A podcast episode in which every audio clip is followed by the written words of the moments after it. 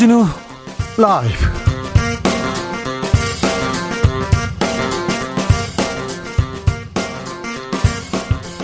(2022년 5월 6일) 금요일입니다 안녕하십니까 주진우입니다 이재명 민주당 상임 고문이 6일 국회의원 보궐선거 출마를 알렸습니다. 직접 출전해서 선거를 진두지휘하겠다 의지를 밝혔습니다.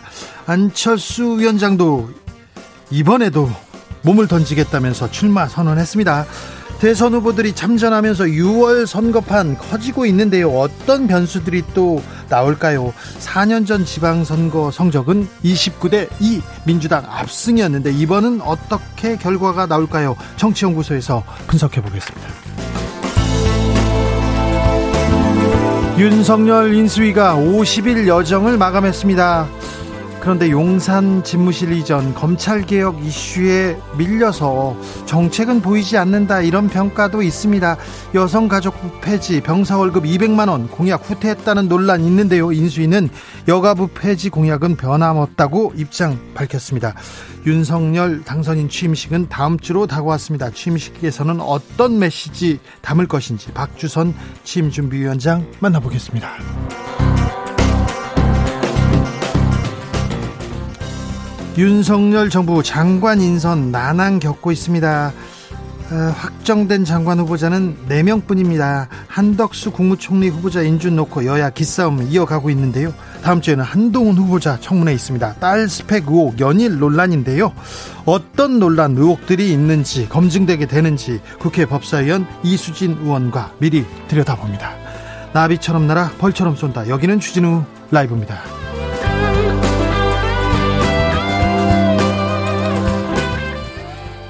오늘도 자중차에 겸손하고 진정성 있게 여러분과 함께하겠습니다. 5월은 푸르고 우리들은 잘합니다. 저도 좀 잘해야 될 텐데. 5월엔 행사도 많고 일도 많습니다. 어제 어린이날 있었고요. 주말에는 어버이날 있고요. 부처님 오신 날도 있습니다. 지역 축제들 계속 열리기 시작했는데 일상 회복으로 가는 길 빨라지고 있습니다. 여러분이 가장 기다리는 날은 언제인가요? 어버이날 선물은 준비하셨나요? 스승의 날은요? 부처님 오신 날 준비는 하셨는지 여러분의 5월 계획 들어보겠습니다. 아, 금요일입니다. 이번 한 주도 고생 많으셨고요. 음, 주말 기다리면서 주진우 라이브 오늘도 7시까지 함께 해 주십시오. 샵 9730 짧은 문자 50원 긴 문자는 100원이고요. 콩으로 보내시면 무료입니다. 그럼 주진우 라이브 시작하겠습니다.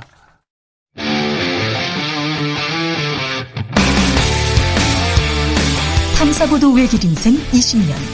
주 기자가 제일 싫어하는 것은?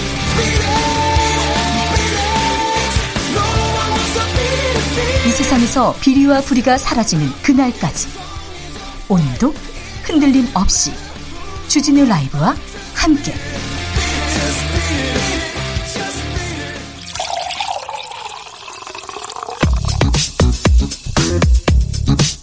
진짜 중요한 뉴스만 쭉 뽑아냈습니다. 주스. 정상근 기자 어서 오세요. 네, 안녕하십니까? 네. 어버이날 선물은 준비하셨습니까? 나 아직 준비 못했습니다. 어버이날 준비는 하셨어요? 어, 그냥 현찰로. 네. 현찰로. 잘하셨어요. 네. 어린이날 잘 마무리하셨습니까? 네, 잘 끝났습니다. 일하고? 아, 네, 일했죠. 네. 선물도 주고? 선물은 네 다음에 주도록 하겠습니다. 다음에 그러면 안 됩니다. 이번 주에 주말에 잘 하십시오. 네. 자, 정치권으로 갑니다. 민주당이 개양을 국회의원 보궐선거에 이재명 상임 고문 공천했습니다. 네, 민주당 대선 후보였던 이재명 상임 고문이 지방선거와 함께 치러지는 국회의원 보궐선거에 출마합니다. 민주당은 오늘 비상대책위원회를 열고 이재명 고문을 인천 개양을 보궐선거 후보자로 공천하기로 의결했습니다. 네.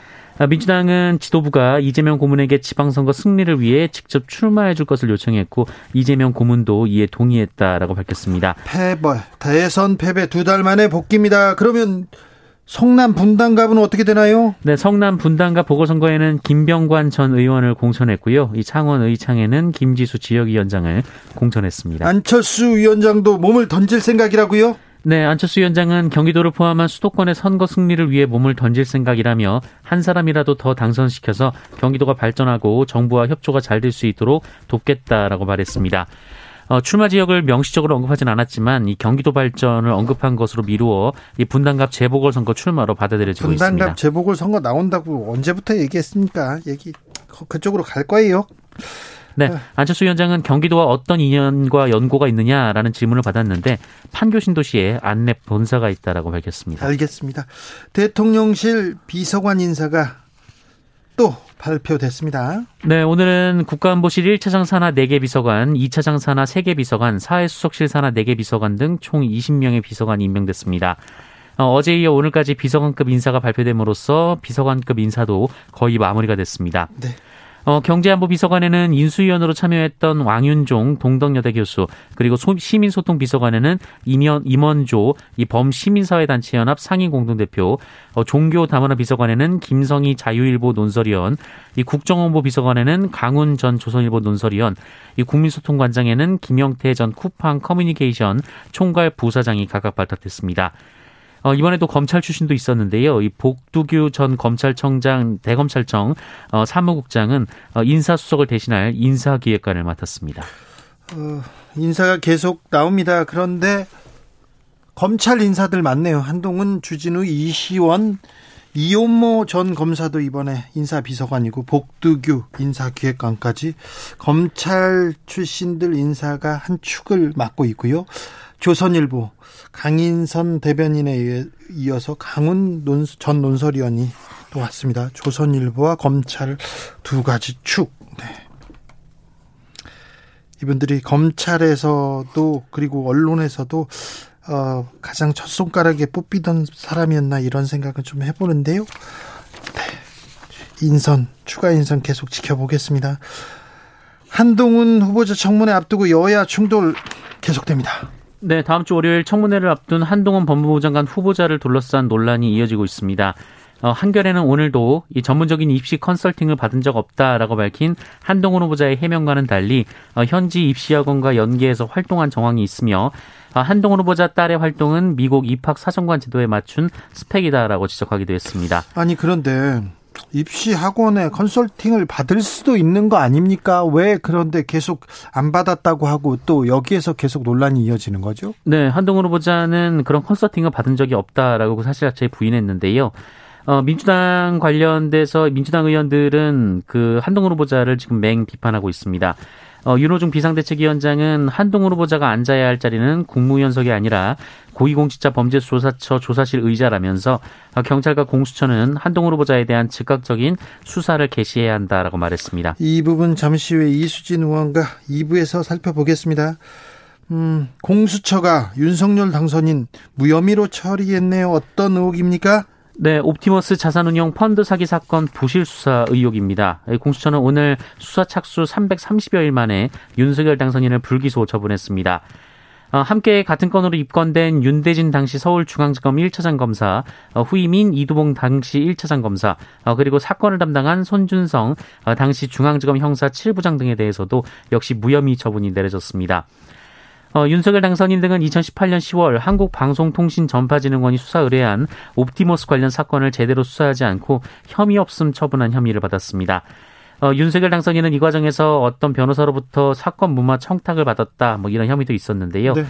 어, 관련해서 이제 공수처는 직무 그 수사를 사실관계를 밝히지 못했다고 해서 어, 직무유기죄가 성립되는 것은 아니라면서 무혐의를 밝혔습니다. 한편 한명숙 재판 모해 위증 의혹 관련해서요 감찰 내용을 페이스북에 올렸던 임은정 법무부 감찰 담당관이 있습니다. 근데 검찰에서는 혐의가 발견됐다면서 사건을 공수처로 이첩했습니다.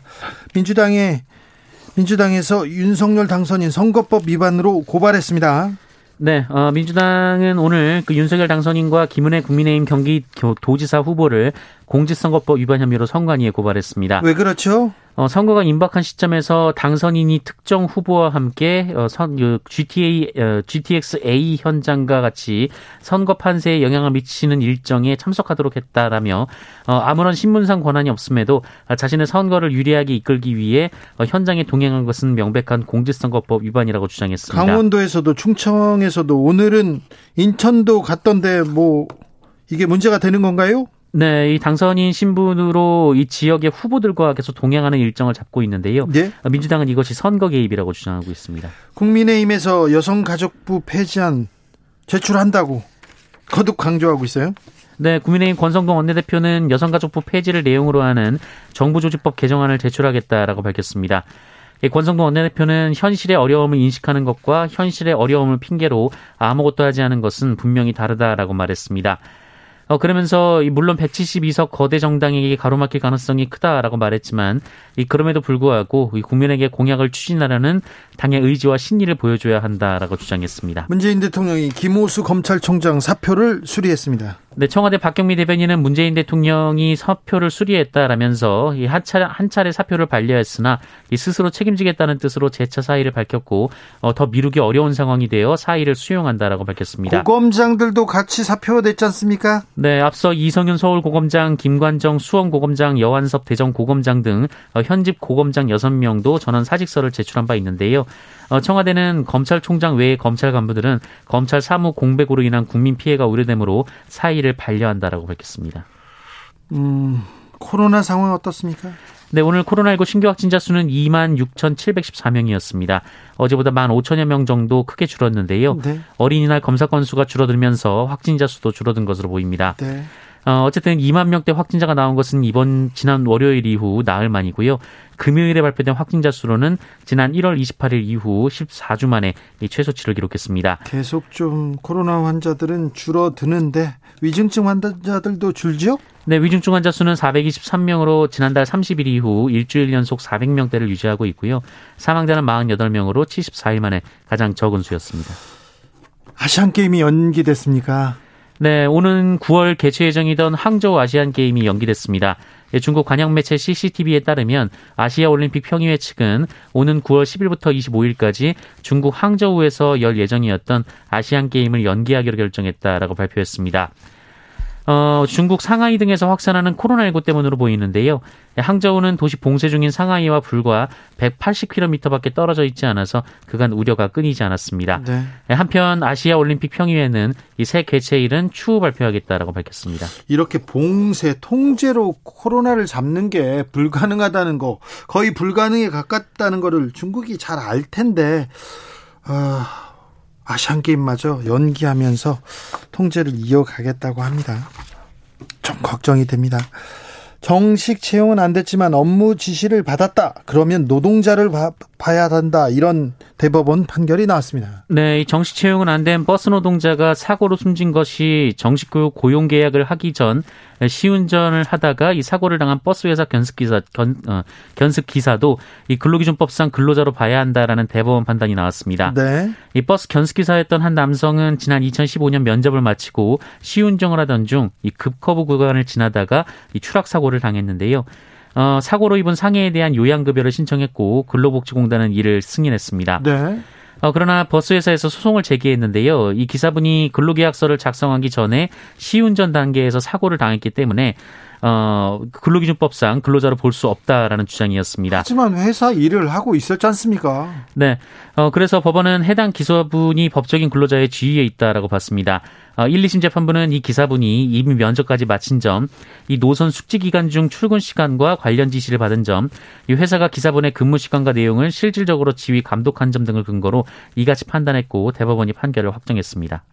브라질에서 한국인 어린이 다섯 명이 숨지는 일이 있었네요. 네, 브라질 중동부 바이아주의 이 포르모, 어, 포르모사 두이우 프레토에서 한국인 어린이 다섯 명이 공사장에서 숨지는 사고가 발생했습니다. 어, 현지 시간으로 지난달 29일 낮 12시쯤 한국인이 운영하는 집단 농장의 정화조 공사장 주위에 있던 한국 국적의 어린이 다섯 명을 향해 어, 갑자기 토사가 무너져 내렸다라고 하고요. 이 아이들은 현지 공립학교에 다니는 아이들로 6살에서 11살로 파악이 됐습니다. 어, 주 브라질 한국 대사관은 이 부검 결과 사인은 토사로 인한 질식사로 추정되지만 정확한 사인이 나오기까지는 한 달 정도 지나야 한다라고 밝혔고요.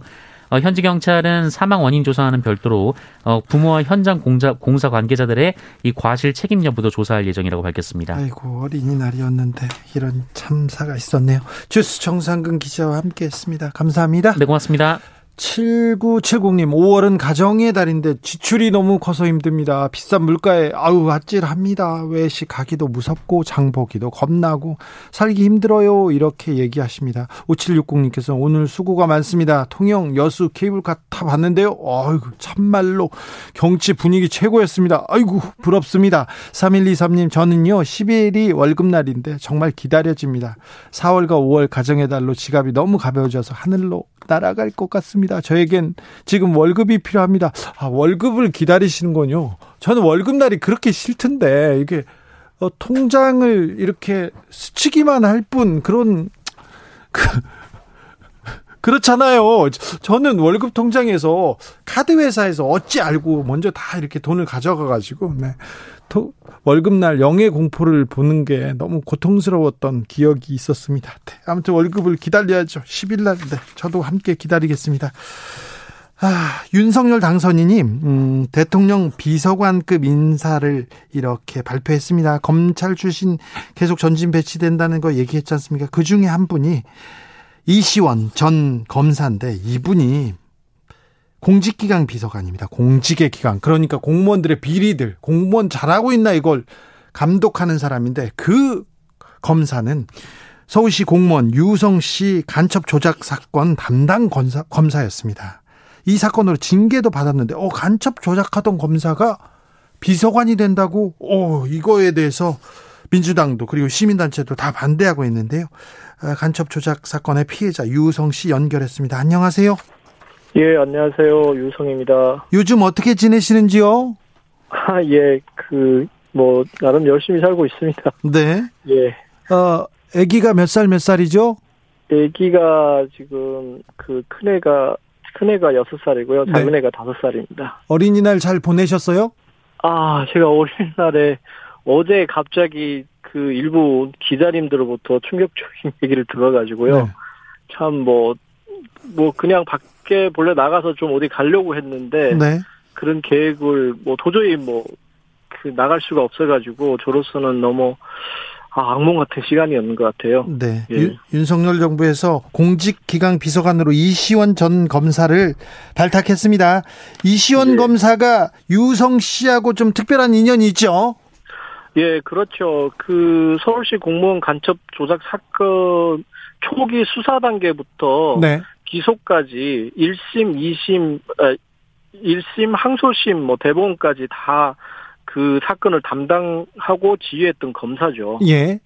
그 예. 검사는 뭐 국정원에서 속였지 나는 모른다 이렇게도 얘기했었어요 그 당시에 예, 그건 전혀 말이 안 되는 얘기고요. 왜요? 그때 사건 당시에 그 육아료가 그 6개월 가까이 이제. 국정원에서 예. 예, 국정원에서 감금돼서 조사받을 때 네. 그 처음으로 만났던 검사가 이시원 검사였습니다. 네. 그 국정원의 수사관들과 같이 이시원 검사를 만나면서 네. 그 육아료는 국정원 조사관들에게 아무리 진실을 얘기해도 네. 그게 안 들어지니까 나중에 수사관이 바뀌어져서 검찰실에 갔을 때 이시원 검사에게 네. 이 모든 사실은 진실이 아니고 거짓이고 우협반은 간첩이 아니다. 너무 억울하다. 예. 이런 내용을 이시원 검사에게 직접 얘기를 했었습니다. 이런 분명히 내용으로. 얘기했는데 예. 그런데 그 자리에는 이시원 검사만 있은 게 아니라 예. 그 동, 동석했던 수사관도 있었거든요. 예. 그때 당시에 이시원 검사는 그 수사관을 를 지명하면서 나가 있으라 네. 하고 유- 어, 저희 여동생 육아리를 따로 만나서 이런 식으로 얘기하면 너희 가족을 도와줄 수 없다. 예. 기존의 사실을 유지해야 된다는 취지로 동생을 회유를 했었습니다. 오빠를 간첩이라고 얘기했던 그 예, 진술을 유지해야 된다. 거짓말을 예, 예, 유지해야 된다. 그걸 예, 검사가 얘기했다고요? 그렇죠. 그리고 나서 사실은 우리가 재판이 열리게 되면 본 재판이 열리고 그리고 증인들을 채택돼서 그렇죠. 그 증인들이 이제 재판에 나와야 되는데 네. 이러한 사실은 알고 있던 이시원 검사는 네. 본 재판에 앞서 증거 보존이라는 재판을 하게 됩니다. 예. 근데 그 증거 보존 자체가 정상적으로 열린 게 아니라 마침 제가 성범죄로 저지른 사람 마냥 동생 얼굴을 못 보게 하고 못 만나게 하고. 예, 못 만나게 하고 영상 그 실에다가 동생을 넣어놓고 그 영상실에는 국정원 직원이 두 분이 같이 동행을 했고 예. 질문 사항 자체가 동생이 예라고 대답하게끔 질문 사항을 만들어서 동생한테 뭐 오빠가 간첩입니까? 하면 예.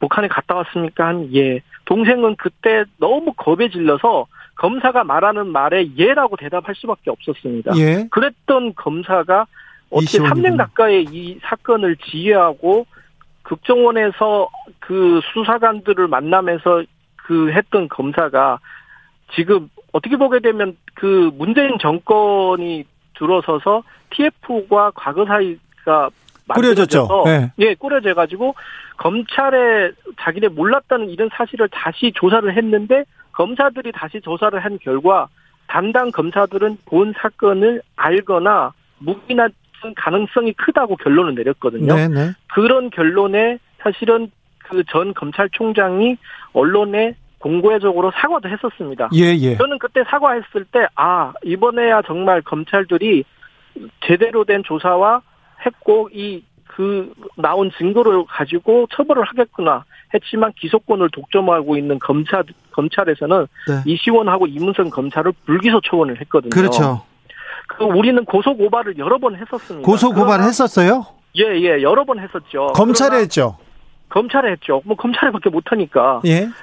경찰에 해도 검찰을 넘어가니까 그. 당시는 네. 그럼 결국에는 다 불기소했고 사실은 검찰에서 죄가 있어도 불기소를 한 거지 그 사람들이 죄가 없는 건 아니긴 아니, 그 검찰에서도 정직 처분까지 내렸어요. 징계했어요. 중징계. 예 징계를 했었습니다. 그거는 사건이 막 항소심에서 이제 증거가 조작 된때 당시죠. 예. 그 징계로 인해서 사실은 저는 그때 또 다시 보복 기소를 당했고요. 그렇죠. 지금 근데 공수처에서 수사를 본격하기로 한 거는 유성 씨에 대한 보복 기소한 검사들인 거죠.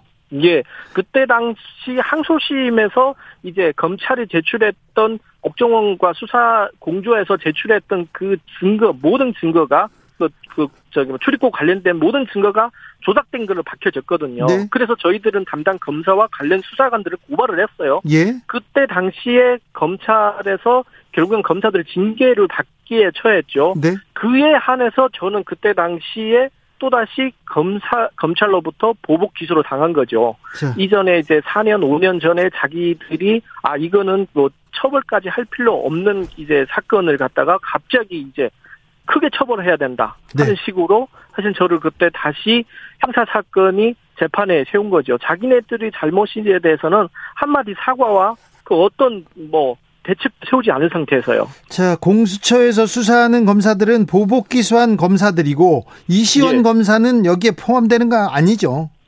그 이시원 검사나 이문성 검사는 여기에 포함되진 않았습니다.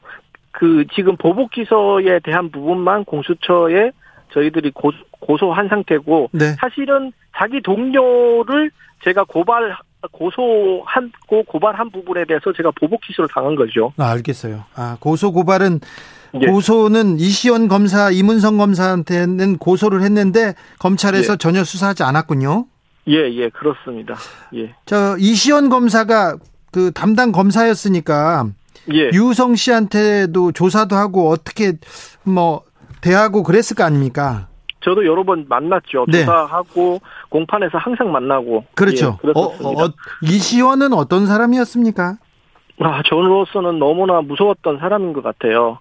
특히 이제 증거보전 재판 때 제가 뭐 동생을 한 6, 7개월 만에 네. 처음으로 이제 그 재판에서 보게, 되- 뭐 재판에서 이제 보게 되지 않습니까? 네. 근데 동생은 그 재판을 지휘했던 게 이시원 검사였고, 이시원 검사는 여동생을 못 보게 그 이제 영상실에다 넣어놓고 저는 이제 재판에 있었거든요. 네. 사실은 그런 그런 식으로 재판을 하는 거는 성범죄자들이 이제 그 피해자를 보호하는 방법이거든요. 그렇죠. 저희 마치 저희 재판에 그걸 적용을 했고요. 네. 마지막에 증거 보존 재판이 다 끝난 상황에서 변호인단 변호사님들과 저는 재판부에 간절하게 요구를 했어요. 동생을 너무 한번 보고 싶다. 네. 이 자리에 다 계시 검사님이랑 재판사 재판장님이랑 변호사님 다 계신 이 자리에서 동생 얼굴을 한번 보여달라고 했지만 그거를 이시원 검사가 거절을 했어요. 아이고 참.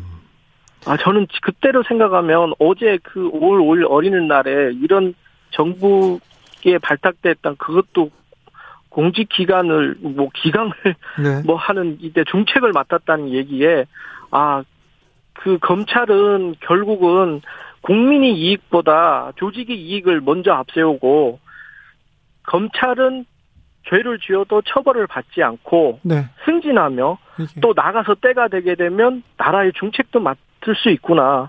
제가 지금까지 사실은 버티고 계속 인터뷰를 하고 언론을 했던 거는 저희 같은 피해자, 저희 같은 이런 간첩 조작 사건을 일해서 국민의 눈과 귀를 어둡게 하고 이런 피해자가 다시 나오지 않기를 바라는데 사실은 검찰에서 TF가 만들어지고 과거 사이가 만들어지고 죄를 밝혀내도 처벌이 안 되지 않습니까? 네. 결국은 그런 그렇게 된 데다가 지금은 그런 죄를 지닌 사람이 오히려 더 잘 되고 하니까 후배 검사나 공직자들한테 보여주는 메시지가 뭐죠?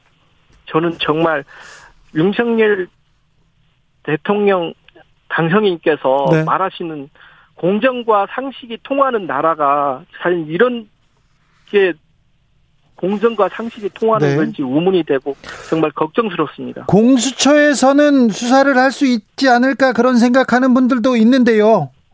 공수처에서는 저희들이 검토를 변호사님들과 계속 했는데요. 첫째는 검찰에서 이 사건을 조사를 하지도 않으면서 너무 오랜 시간 동안 가지고 있다가 네. 처음에는 국민들이 관심 있고 언론에서 막 추궁을 할 때는 열심히 뭐 수사한다고 했죠. 하는 네. 예, 처- 조사를 하는 척 하다가 나중에 이제 뭐 이슈가 많이 터지고 실시간으로 잊혀져 갈 때 다른 사건이 터질 때 슬그머니 모를 조용하게 이걸 불기소로 처분을 해버리는 거예요. 예, 예. 그러다 보니까 시간이 너무 많이 한두 번이 아니라 불기소 네. 처분이 두 번 됐거든요. 네. 시간이 너무 많이 지나니까 결국에는 국민들 기억 속에서 잊혀지고 언론도 더 이상 관심이 안 가질 때 시간은 지나다 보니까 네. 이 공소 시효가 네. 얼마 남아있지 않거나 지났다고 합니다. 변호사님들이 검토한 결과. 아, 그래서 그래요? 사실은 이시원 이문성 검사에 대한 이 공수처에 대한 고발이 이루어지기가 쉽지 않다고 지금 결론이 난 것 같습니다. 알겠습니다. 말씀 잘 들었습니다. 서울시 예, 공무원 간첩 조작 사건의 피해자입니다. 그냥 뭐 평범한 분이었는데 어떻게 간첩이 아, 됐는지. 예. 네. 유우성 씨 감사합니다. 예, 예, 수고하십시오. 네, 예. 교통정보센터 다녀오겠습니다. 유하영 씨.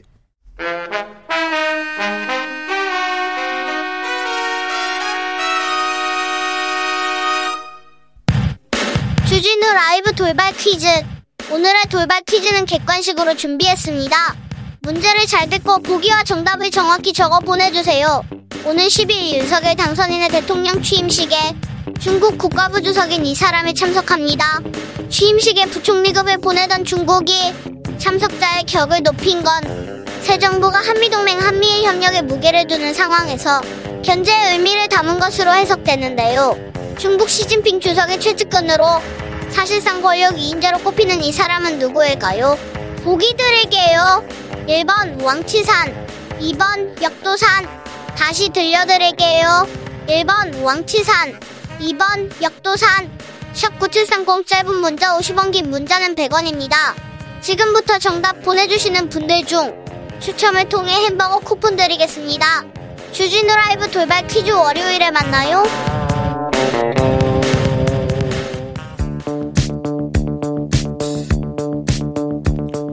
대한민국 정치의 새로운 100년을 준비한다. 21세기형 국회 싱크탱크 정치연구소. 정치권에 보내는 고급진 정치 컨설팅 오늘도 뜨겁게 분석해 봅니다. 박시영 TV 진행자 어서 오세요. 네, 바- 반갑습니다. 박진영입니다. 오늘의 특별 손님입니다. 김봉신 메타보이스 대표 어서 오세요. 안녕하십니까. 네. 이재명 상임 고문 드디어 공식 등판합니다. 안철수 인수위원장 분당갑 몸을 던지겠다고 합니다. 자, 속속 판이 짜집니다. 네. 이제 뭐 거의 다 아, 판이 다 짜진 짜진 거라고 볼 수 있는데 네. 왜냐하면 안철수 그 인수위원장이 성남 분당갑에서 어, 전략 공천이 될 거냐, 뭐 네. 경선을 치를 거냐라는 변수는 마지막 남아 있긴 합니다. 왜냐하면 박민식 전 의원이 네. 어, 몸을 풀고 있기 때문에 하지만 하지만 그래도 안철수 위원장이 좀 더 유리하다 봐야겠죠 상식적으로. 자, 오늘 네. 이재명 상임 고문이 네. 어, 경기 분당이 아니라 인천 계양으로 결정했습니다. 근데 최근 그 당내 분위기가 분당보다 분당 쪽보다는 인천 계양을을 좀 더 고민을 했던 것 같아요. 네, 고민이 그쪽이 네, 고민이 컸죠. 왜냐하면 그 계양을이 아무래도 민주당이 조금 더 유리한 지역이고 이재명 고문이 어, 한 지역구의 선거에만 매달릴 수 없기 때문에 지원 유세를 나가야 하고 전체 판을 어, 어떻게 보면 리드하는 역할을 부여해야 하기 때문에 분당갑보다는 인천 계양을이 좀 그렇죠. 낫겠다 이렇게 네. 전략적으로 좀 판단한 측면도 좀 있어 보이고요. 네. 그 지난 그 지난 총선 때 그 개항 의뢰서는 송영길 58.67%를 얻었으니 예, 상당히 괜찮고 어, 단지 분당갑 같은 경우에는 김은혜가 이길 때는 굉장히 좀 미세하게 이긴 것 같습니다. 그래서 네. 이제 예, 이런 차이가 있을 텐데 당장 이제 두 명 이재명 안철수 모두 다 험지 출마는 아니고 그리고 기존에 있었던 사람들이 이제 광역 단체장으로 나감으로 인한 그 보궐이니까 사실은 기존의 지지세는 이어질 거라고 좀 보여지는데요. 그래도 이, 그 전체 지선에 대한 그 책임을 이재명 고문이 결과적으로는 져야 되지 않느냐라는 그런 우려도 좀 있지는 않겠습니까? 이게 지금 성격이 이번 지방선거의 성격이 좀 더 대선 연장전이라는 성격이 있었지 않습니까? 그렇죠. 이게 좀 확고해진 거죠, 사실은. 네. 이재명 고문의 출전으로 인해서 이 측면이 있고 저는 어 인천시장 선거에서 이게 아무래도 이제 계양을이라는 한 지역구 선거구의 보궐선거이긴 합니다만 경기도가 아니라 인천에 이제 출마함에 함에 따라서 어떻게 보면 인천시장 선거에 전반적으로 영향을 미칠 가능성도 있습니다. 왜냐하면 지지층들이 결집할 가능성이 있거든요. 그럼 경기지사 선정 선거는 그러니까 그래서 제가 드리는 말씀이 박남춘 인천시장 후보 민주당의 예. 후보한테는 오히려 득이 될 거다. 네, 인천 플러스 효과가 있을 거라고 네. 저는 보고요. 반면에 김동연 후보, 경기지사 김동연 후보한테는 좀 마이너스가 있겠죠. 왜냐하면 상대적으로 원래 이제 보궐선거를 출마하지 않는다면 경기도에 집중적으로 지원 유세, 서울도 하겠지만 경기도를 많이 할 거라고 예상이 그렇죠. 됐는데 예. 이게 인천 쪽으로 나갔기 때문에 제한적일 수밖에 없고 또 안철수라는 인- 안철수라는 또 그 굉장히 존- 존재감 중량감이 있는 후보가 국민의힘 후보가 분당 갑에 또 출전을 했기 때문에 여러모로 경기도에 있어서는 좀 김동연 후보한테는 조금 악재가 아닌가 이렇게 보여집니다. 그렇죠. 근데 수도권에서 두 서울은 좀 그렇다 치더라도 인천과 경기 양쪽 전선에서 모두 다 이제 승리를 거머쥐겠다라고 하는 이제 민주당의 어떤 판단이 있었던 것 같은데요. 결과는 좀 놓고 봐야 될 것 같습니다. 그렇습니다. 예. 결과야 뭐 모르죠. 이재명 상임 고문이 인천을 선택합니다. 이게 정치적으로도 앞으로 계속해서 평가받거나 이 부분에 대해서 의문을 제기하는 사람들도 있을 있습니다. 거예요. 예, 그 명분이 과연 있느냐. 그렇죠. 이 부분 가지고 이제 비판하는 분들도 당연히 있고 또 이제 정의당 같은 경우는 보궐 선거에 사유가 있는 정당들은 출마를 하면 안 되는 거 아니냐. 그게 이제 두 가지 다 그렇거든요. 개항을은 네, 송영길, 맞습니다. 또 분당갑은 김은혜 이런 사유가 있었기 때문에 두 정당 모두를 좀 정의당은 비판하는 입장인데 나름 일리는 있죠. 네. 근데 이제 어 다른 뭐 개인 비리가 아니어서 개인 비리로 낙마를 했으면 그런 부분이 좀 더 비판의 네. 어떤 강도가 셌을 텐데 이건 뭐 출마도 광역 단체장 출마 때문에 불가피하게 생긴 이유라서 이제 네. 그런 부분들은 시민들이 알아서 판단하겠죠. 4년 전 지방선거에서는 29대 2로 민주당의 압승이었습니다.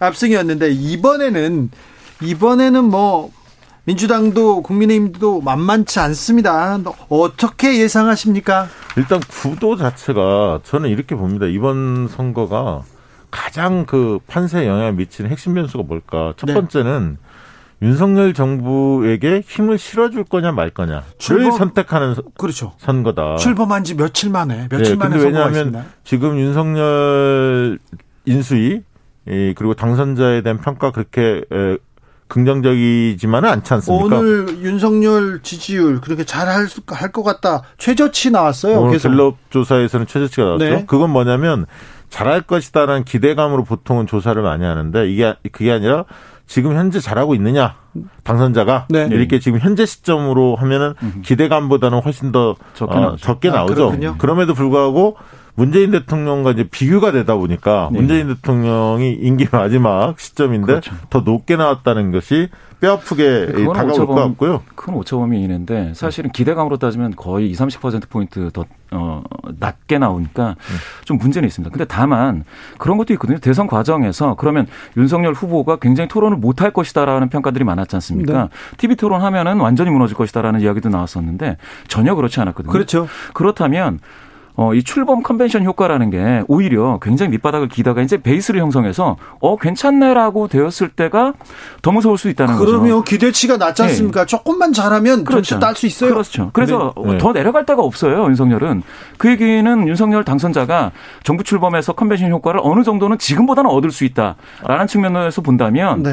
이게 결코 그게 기대감이 낮거나 아니면 지금 당선인으로서의 평가가 낮다라는 게 예, 예, 예, 새 정부가 아주 망가질 것이다라는 거를 이야기할 수는 없다라는 거죠. 아니 그거는 뭐 당연히 지켜봐야 하는 거고요. 예, 예. 그 아무도 모르는 거고. 그렇죠. 제가 이제 이야기 드리는 거는 지방선거 이제 얼마 남지 않았기 때문에 지방선거의 핵심 변수가 뭘까 하면 첫 번째는 저는 아까 음. 얘기했듯이 윤석열 정부한테 힘을 실어줄 거냐 아니면 견제할 거냐. 네. 이 부분인데 여기에 있어서 말씀하신 대로 정부가 이제 시작하기 때문에 가능하면 좀 좀 힘을 몰아주고 싶은 마음들이 국민들한테 있죠. 다수는 그럴 것 같은데 한편은 또 뭐냐면 오만하거나 독, 그 독선적 모습으로 비치면 이건 견제해야 한다. 이렇게 네, 또 그렇죠. 다수가 판단할 수 있거든요. 그런 측면에서 인사청문회가 굉장히 중요합니다. 그러니까 인사청문회 아직 다 마치지는 않았지만 좀 문제 소지가 있는 그 후, 장관 후보자나 총리 후보자가 꽤 있지 않습니까? 네. 이 부분에 있어서 장관 후보자 같은 경우는 청문회 보고서가 채택이 안 된다 하더라도 대통령 당선자가 대통령이 되신 다음에 임명할 수가 있거든요. 예. 이제 그렇게 강행할 거냐? 몇몇 문제가 있는 어, 후보자들이 있는데 이런 것들에 대한 국민들이 보죠. 유심히 보, 시면서 또 음. 검찰 개혁 법안 통과되는 과정도 봤고 인사청문회도 보고 네. 그다음에 또 집무실 이전 관련해서 계속 논란이 이어질 겁니다. 네, 네. 교통난도 있고 또 청와대 개방 효과도 있고요.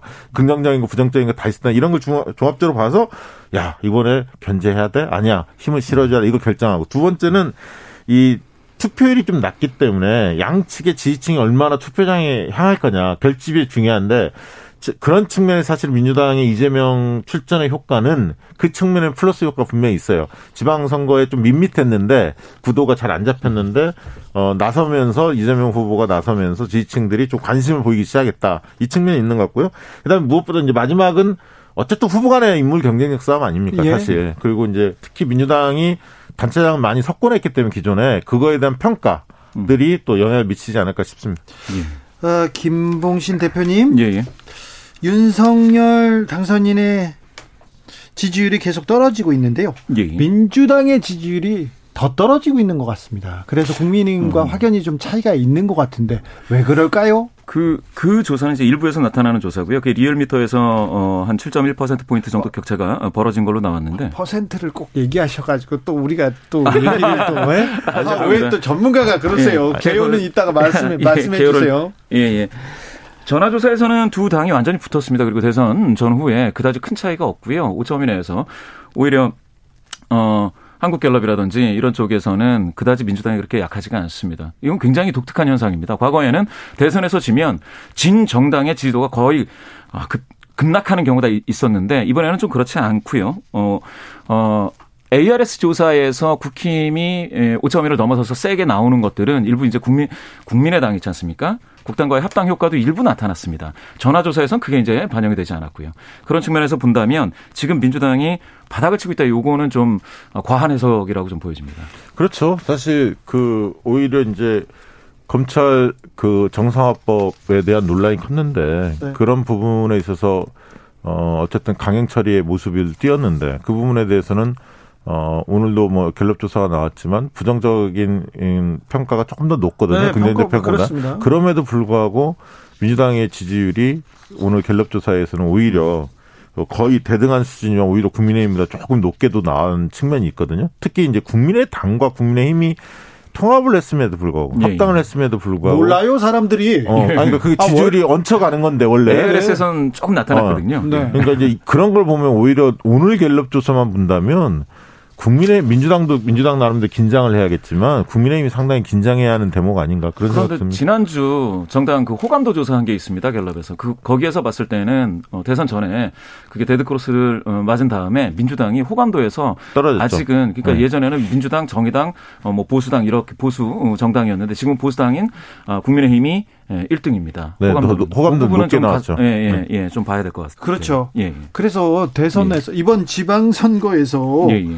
국민의힘이 선전한다. 다 이렇게 전망하는 거는 맞지 않습니까? 그렇죠. 네. 국민의힘이 그러니까 과거 지방선거에 비하면 크게 선전하겠죠. 네. 당연히 예, 예. 그때는 완전 민주당이 압승을 자, 했기 때문에 그렇죠. 크기만 예. 봅시다. 예, 큰- 예.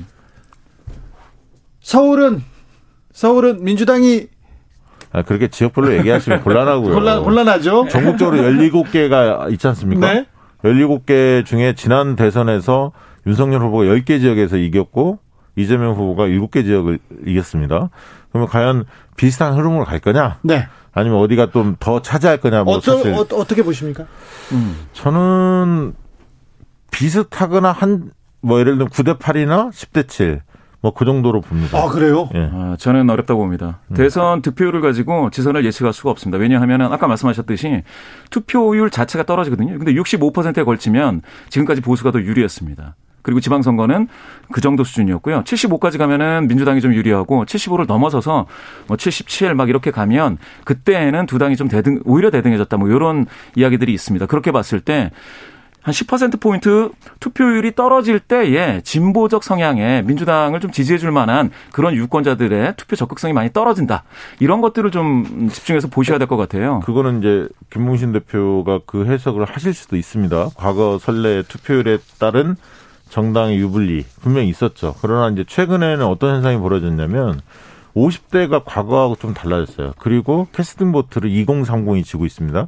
그러니까 40대, 50대와 60대 이상이 확연하게 좀 투표 행태가 달라지죠. 그러면 투표율이 조금 낮다 하더라도 특정 계층이 낮아지냐 40대 이상은 비슷할 거라고 봅니다. 그러니까 전체적으로 낮아지지 뭐 40대 이상이 뚝 떨어지진 않을 거라고 봐요. 40, 50대가.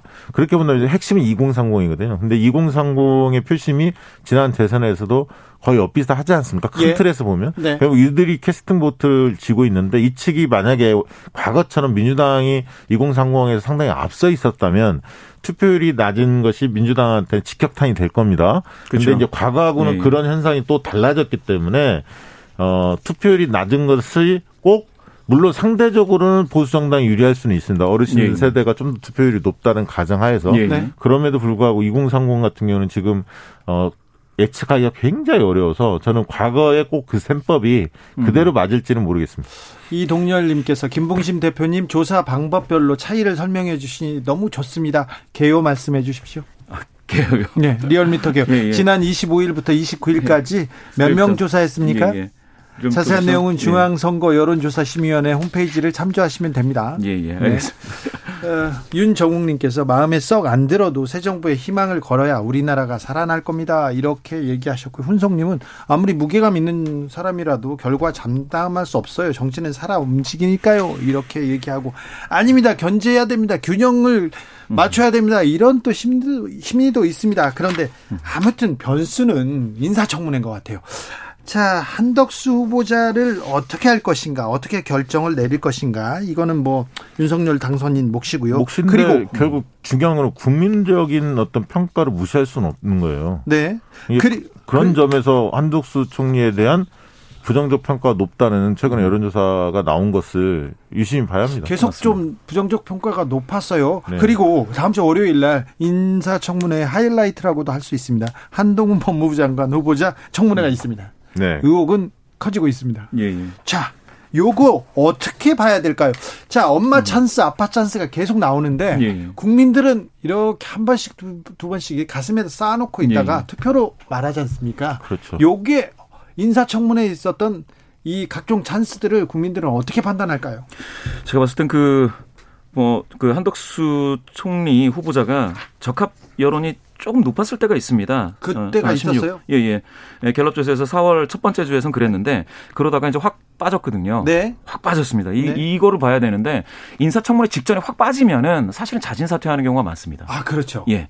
그런데 지금은 그거를 이제 강행하고 있다라는 건데 이게 새로 출범할 정부의 발목을 잡을 수도 있거든요. 정호영 후보자에 대해서도 지금 뭐 거두지 않겠다고 얘기하지 않습니까? 아니, 그러니까 지금 아, 민주당이 그건 지금 거의 다섯. 명의 장관 후보자, 지금 한 명은 탈락을 했죠. 자진 네. 사퇴 를 했었고, 다섯 명의 후보자가 문제가 있다, 부적격이다. 정의당의 데스노트는 더 큽니다. 예, 그리고 총리, 예. 한더스 총리 내정자, 지명자에 대해서도 그렇게 생각하고 있는데, 문제는 이제 그 한동훈 장관 후보자는 다음 주 이제 월요일 날 하는데, 예. 그 전에 이미 지난주에, 이번 주에 다 끝난 분들이 있어요. 예. 과연 이분들이 이제 10일 날 새 정부가 출범하기 때문에 당선자 입장에서는 빨리 이렇게 조각을 갖추기 갖추고 싶어 할 거거든요. 그러면 그렇죠. 이제 지금 봤을 때는 한덕수 총리 후보자에 대한 인준 국회 인준 자체가 늦어질 것 같아요. 인준 그러면은 총리 그러면 없이 이제 김부겸 총리가 지금 추경호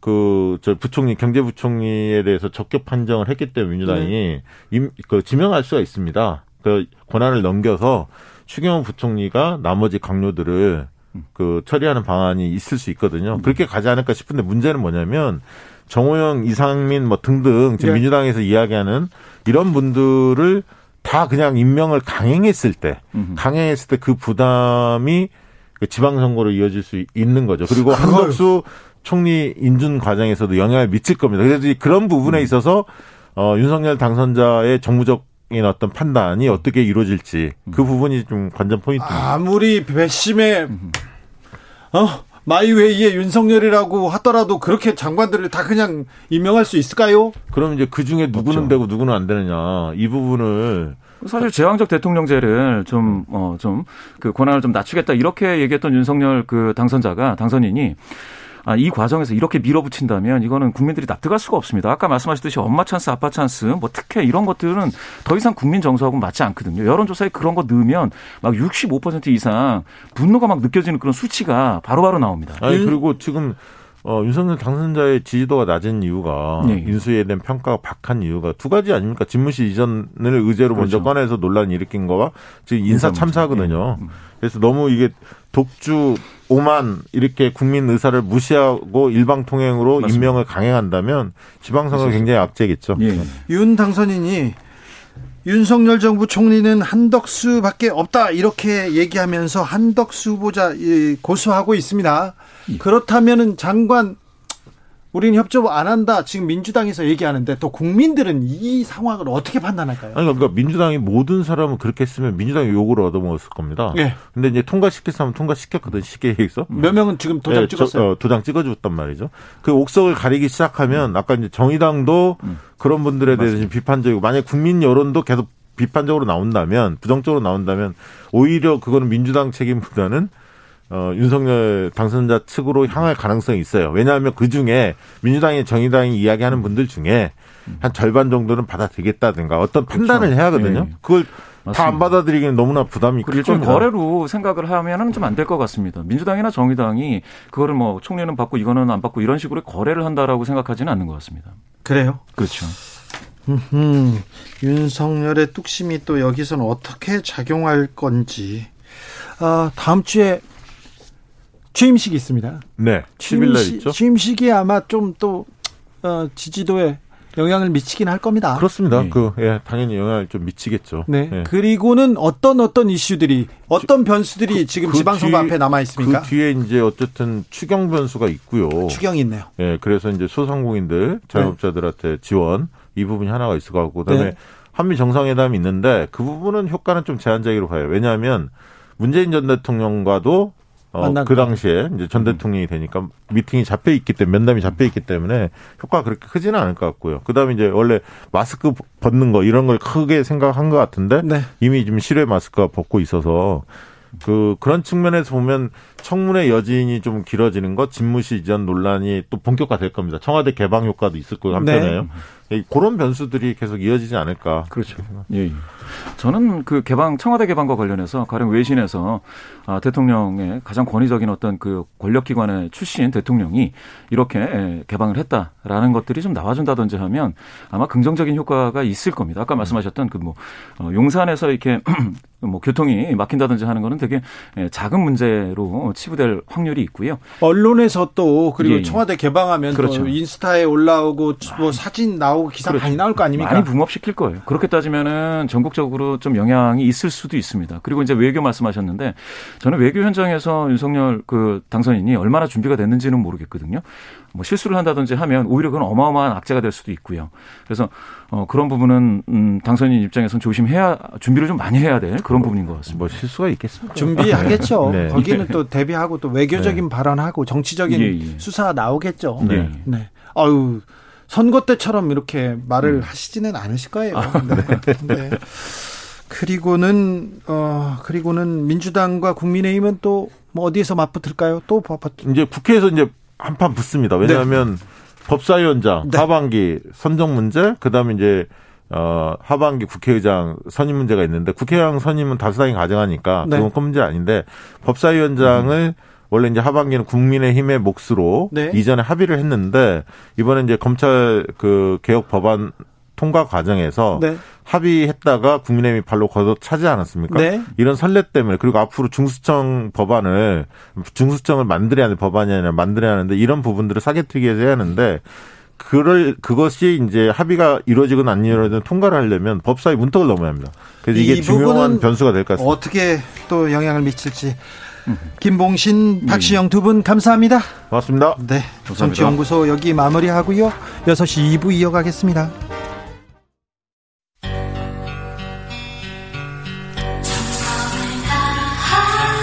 정성을 다하는 국민의 방송 KBS 주진우 라이브 그냥 그렇다고요.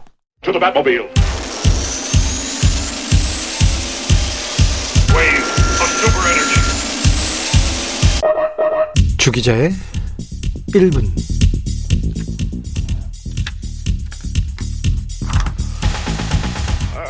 주진우 검사님 아니 비서관님께 네.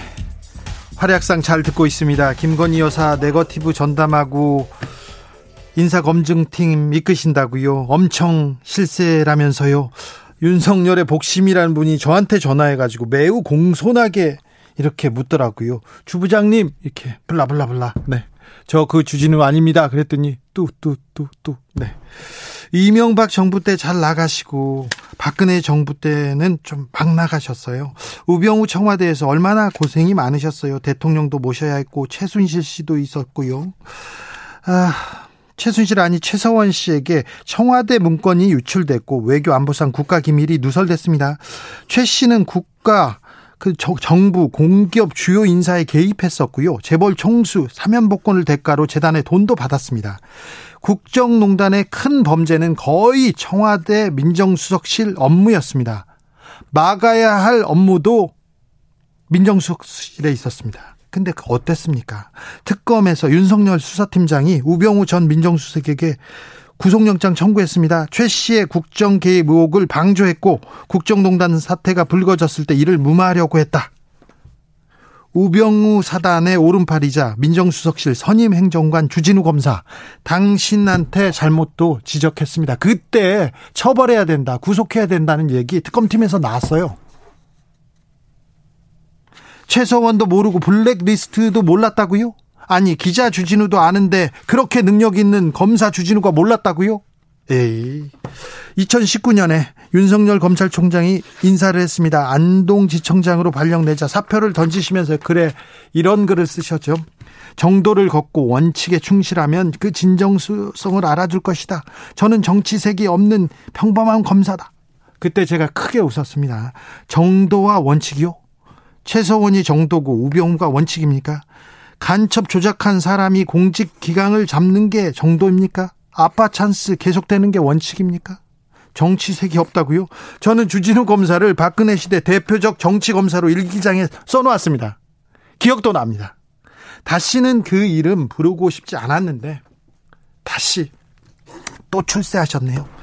민정수석 자리가 사라지고 그 일을 법무비서관이 많이 한다면서요.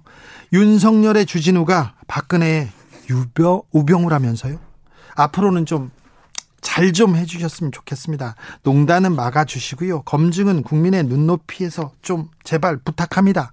이름에 먹칠 좀 하지 마시고요. 주진우 비서관님이 잘못하면요. 제가 같이 욕을 먹어요. 좀 부탁드리겠습니다. 지금까지 주기자의 1분이었습니다.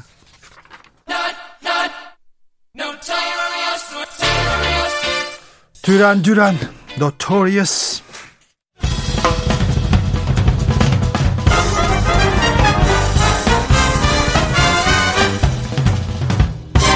훅 인터뷰 모두를 위한 모두를 향한 모두의 궁금증 훅 인터뷰 검찰 수사권 축소 법안 일단락 됐습니다. 그리고 인사청문회 계속 열리고 있습니다. 다음 주에는 한동훈 법무장관 후보자 인사청문회 열리는데요.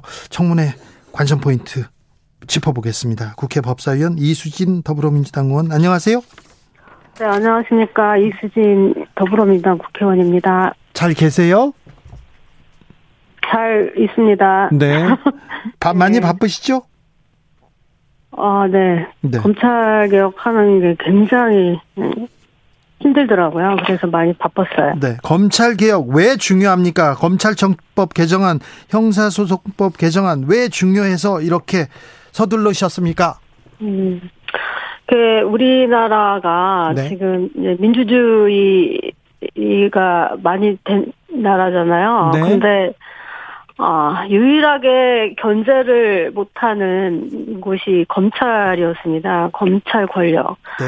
즉 이제 봐주기 수사, 제19 감싸기, 어? 불공정 수사, 편파 수사, 그리고 이제 자기들이 만약에 경찰이 하고 싶어 하는 수사는 먼지털이 수사, 별건 수사, 막 싹쓸이 수사, 막 이렇게 한 거죠. 그 검찰 권력에 대해서 어 정치권에서 제대로 견제를 해주지 못해서 그동안 인권 침해가 이- 일어났었고, 그다음에 증거 조작까지 하고 있었음에도 음, 한 사건이 있었는데도 책임지는 검사가 없었고요. 네. 그러니까 그렇게 무소불위의 권력에 대해서 어 우리가 이제는 어 균제, 균- 어, 견제를 해줘야 되겠다. 그래서 음, 수사권과 기소권을 분리를 해서 어, 그 검찰의 권력을 분리해서 이제 앞으로 조금 더 민주주의적으로 민주주의 제도가 정착이 되도록 검찰에도 어, 그렇게 하려고 했던 거죠. 네. 증거 조작 검사 얘기하셨는데 그 검사 청와대 공직기강 비서관으로 임명한답니다. 어떻게 그러니까요. 그러니까 그렇게까지 에, 한 사람들 그래서 나 그 조사를 받던 받았던 그 그 피해자분의 그 인격을 그렇게 인권을 침해해놓고도 반성이나 이런 거 없이 검찰은 뭐든지 해도 된다 이런 생각으로 그렇게 오만하게 에, 검찰 권력을 유지하고 사용해 왔던 거죠. 그렇습니까? 판사 출신이지 않습니까? 네. 검사들이 판사보다 판사들보다 더 합니까?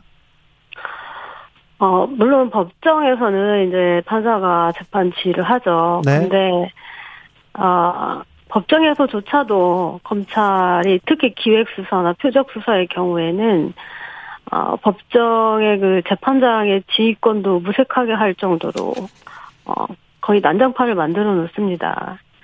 그러니까, 검사의 힘이라는 게 그렇게 무서운 거고, 특히 판사들을 압박하는 게, 어, 언론에 흘려서, 어, 언론 플레이를 하죠. 언론 플레이를 해서 영장 발부를 안 하면 안 되게 만드는 네. 그런 수법도 많이 썼고, 그 다음에 이제, 어, 판사들 뒷조사 같은 걸 하는 거죠. 해서, 뭐 가- 저번에도 판사 뒷조사 네. 사건이 있었잖아요. 예, 예. 뭔가 약점을 틀어지고 있겠다. 어, 그래서 이 재판권을 갖다가 공작의 행사를 못하게 하는 거죠. 네. 검사들이 판사들까지 그렇게 해왔습니다. 윤석열 정부 인수위에서 국정과제 발표했습니다. 그래서 검찰권 강화 얘기도 좀 나온 것 같은데 어떻게 보셨습니까? 네, 지금 계속 말씀드렸지만 우리가 민주주의 발전을 위해서 유일하게 우리 대한민국에서 불공정한 음, 제도, 그다음에 불공정한 조직인 검찰 조직을 어, 공정한 국민의 조직으로 만들고자 하고 있는데 이 그러한 인수의 그런 것들은 어, 지금의 정상적인 방향하고 완전히 역행하는 반대되는 일이라고 생각합니다. 네. 어, 한동훈 법무장관 후보자 인사청문회가 있습니다. 네. 어, 의혹이 계속되고 있는데 뭐가 문제라고 보십니까?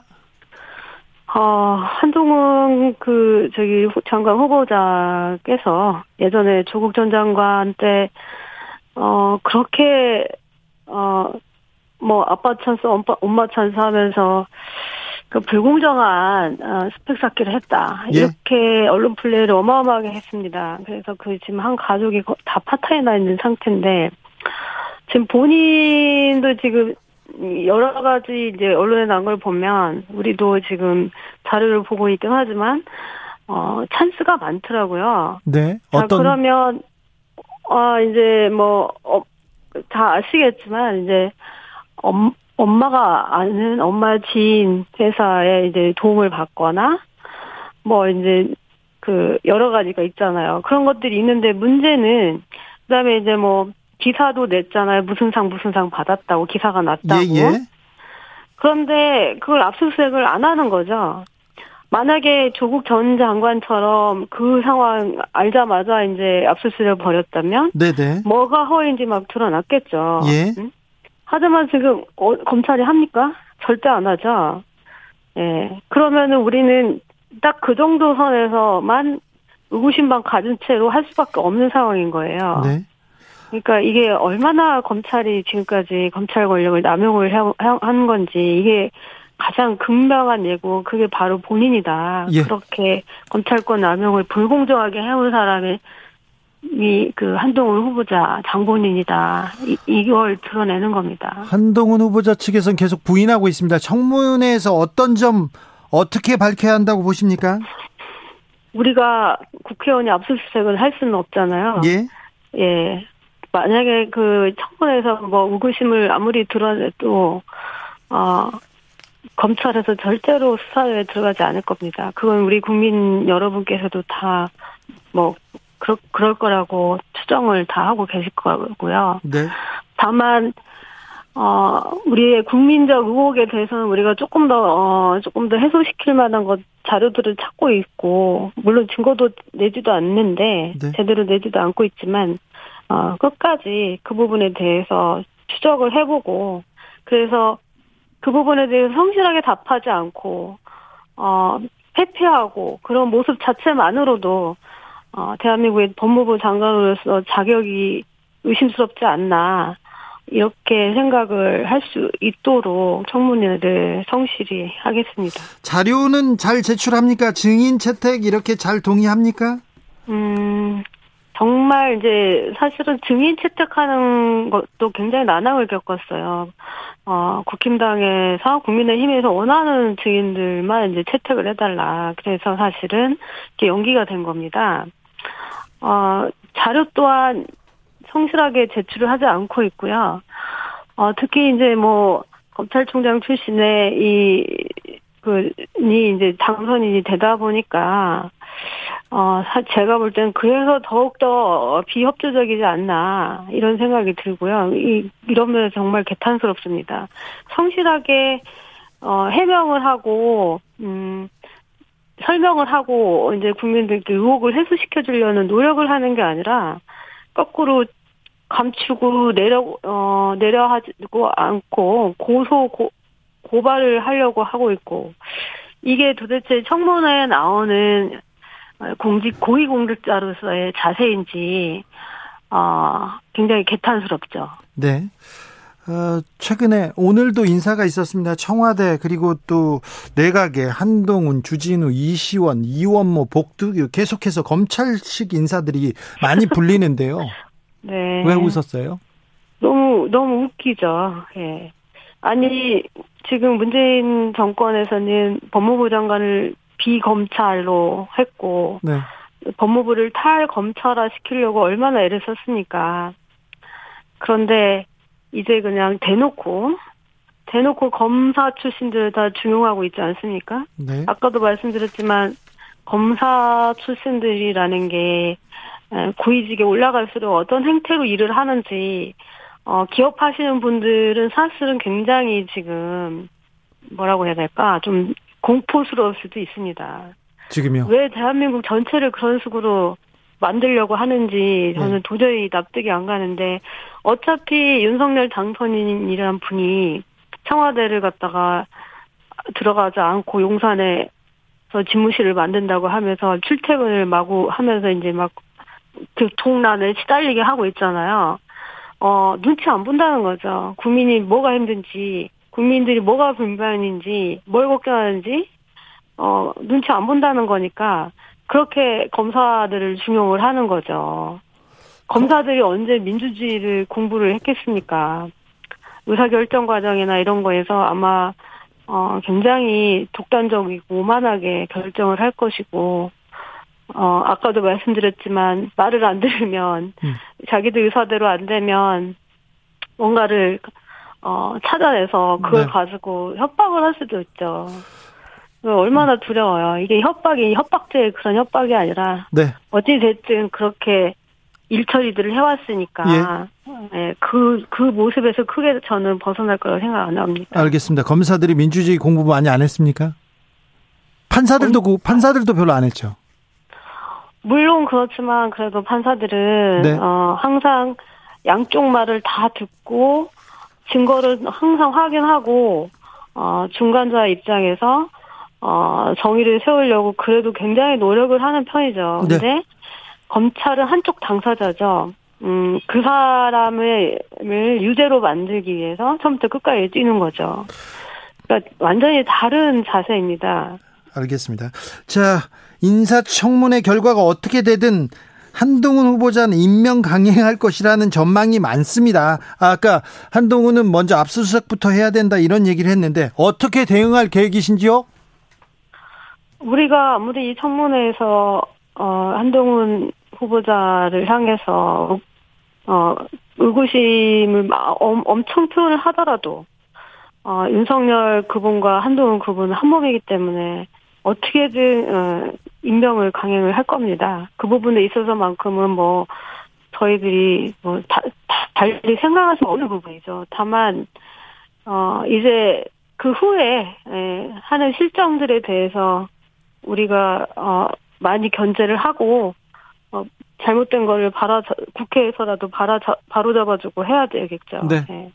어, 검찰권 남용에 대해서는 많은 분들이 좀 걱정합니다. 그런데 어, 지금의 검찰 수사권 폐지 법안에 대해서는 보완해야 될 점이 많다 이런 지적이 있는데 한동훈 후보자도 국민 피해가 클 거다 이렇게 얘기했는데 어떻게 보시는지요?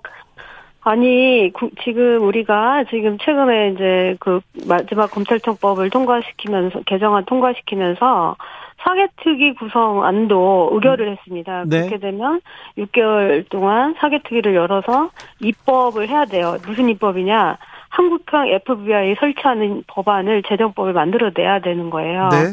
그러면 우리나라도 이제 세계 선진국들처럼 어, 수- 전문 수사기관에서 중대 범죄를 굉장히 전문적이고 과학적으로 수사할 수 있게 되는 거죠. 네. 그리고 어, 검찰청에 이제 검찰 수사관들 어, FBI에서 일하면 훨씬 더 좋은 대우 받고 인정받을 겁니다. 지금 검사 밑에서 어, 그 상명 하복식으로만 일을 했잖아요. FBI 들어가서 전문 이 전문성 얼마든지 발휘할 수 있고 네. 그다음에 거기서 우리가 수- 경찰이나 수사관들의 수사 역량을 키워내고 하면 저는 세계적인 그 FBI 어? 전문 수사기관을 만들 수 있다, 만들어낼 수 있다 이렇게 생각하고 있고 예. 어 그게 국민들의 기대에도 부응하고 얼마나 희망적입니까, 그죠? 알겠습니다. 너무 걱정 안 해도 되지요? 아 당연하죠. 네. 알겠습니다. 말씀 잘 들었습니다. 이수진 네네, 더불어민주당 감사합니다. 의원이었습니다. 감사합니다. 네, 감사합니다. 나비처럼 날아 벌처럼 쏜다.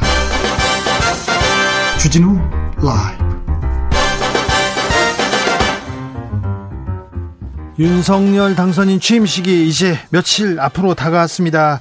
취임식 어떻게 준비하고 있고 어떤 메시지 던지는지 알아보겠습니다. 박주선 대통령 취임식 준비위원장 안녕하세요. 네, 안녕하십니까. 고생 많으시죠? 네, 감사합니다. 취임식에서 가장 세심하게 신경 쓴, 쓴 부, 부분이 뭐 어디입니까? 그 여러 국빈을 비롯한 이제 주요 기관의 장들 또좀 대통령 취임을 축하하기 위한 전국에서 오시는 국민들에게 예. 좀 가- 간소하고 또 화려하진 않지만은 네. 잔잔한 감동을 느끼는 그런 취임식을 갖도록 해달라는 당선인의 말씀이 계셔가지고 네. 이제 그 맥락과 기조 속에서 지금 취임식을 준비를 하고 있는데 네, 간소하게 하라고 했어요? 예, 예? 간소하라, 간소하게 하라고 했습니까? 예, 예, 그렇게 이야기를 했습니다. 그러면서 네. 참여하는 분들이 많은 분들이 그렇게 세계적으로 유명한 스타나 네. 아이돌보다는 네. 재능과 자질을 가지고 있지만 아직까지는 에, 지금 믿음이 잘 안 알려진 어린이, 청년, 장애인, 소외받는 분들 그런 분들이 조금 연출하고 네. 어, 또 프로그램을 진행할 수 있는 그런 좀 해달라는 주문이 있었습니다. 네네. 그래서 그런 방향에서 지금 취임식을 준비하고 있습니다. 말은 쉽지만 어렵군요. 그렇습니다. 네. 어, 싱가포르 대통령 오시고요. 중앙아프리카 공화국 대통령 오시고 그리고 왕치산 중국 국가 부주석 오시네요. 네, 그렇습니다. 어, 이분이 2인자라면서요? 어, 시진핑 주석의 오른팔이라고 그렇게 평가를 받는 분이라고 그러고 네. 서열이 옛날에는 부총리급이 오셨는데 국가 부주석이 오시기 때문에 월등히 높은 분이 오신 것이죠. 네.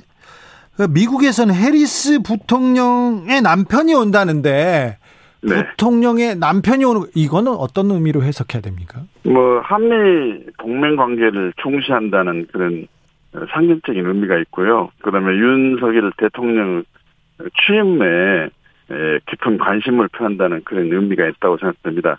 그 해리스 부통령 부군만 오시는 게 아니고 예. 부군을 간장으로 해가지고 고용부 장관 등 단원들이 여기 사절단을 만들어서 방한하도록 그렇게 돼 있습니다. 부통령이나 장관 그런 거 아니라 부통령의 남편은 좀 약간 놀랬습니다. 네. 어, 그리고요. 음, 예. 그리고 어, 전직 국가원수 전직 대통령의 가족들 이렇게 유족들도 초청했습니다. 그런데 권양숙 여사는 못 오십니까? 어, 오늘 초청장을 정중히 직접 전달해 드렸는데 우리 취임 준비위원회 위원이 네. 그런데 우선 장거리 이동하기가 좀 에, 건강 상태가 좀 불편하다. 네. 그래서 못 간 것을 좀 양해를 해달라 그런 말씀이 계셨고 네. 뭐 다른 자제분들은 또 외국에 계신 모양입니다. 네. 그래서 이제 그분은 참석을 못 하실 것으로 계산이 됩니다. 아, 권 여사님은 건강 때문에 못 온다 이렇게 양해해 달라 이런 얘기 하셨어요? 예, 예, 예. 그 근데 박주선 위원장께서 박근혜 전 대통령한테는 이렇게 직접 그 편지를 들고 가셨잖아요. 네, 네. 그때는 어땠습니까? 그때는 무슨 얘기 하시던가요? 어, 아주, 아주 확연 분위기에서 말씀을 드렸고요. 예. 뭐, 그 새로운 정부가 새 출발하는데 당연히 축하를 해야 되는 것이 아니겠느냐. 네. 지금 건강이 그 완벽하니 추스러지지는 못했지만 운동과 재활을 열심히 해서 취임식장에 직접 참석하도록 하겠다. 네. 그런 취지의 말씀을 주셨습니다. 덕담도 좀 해주셨고요. 예.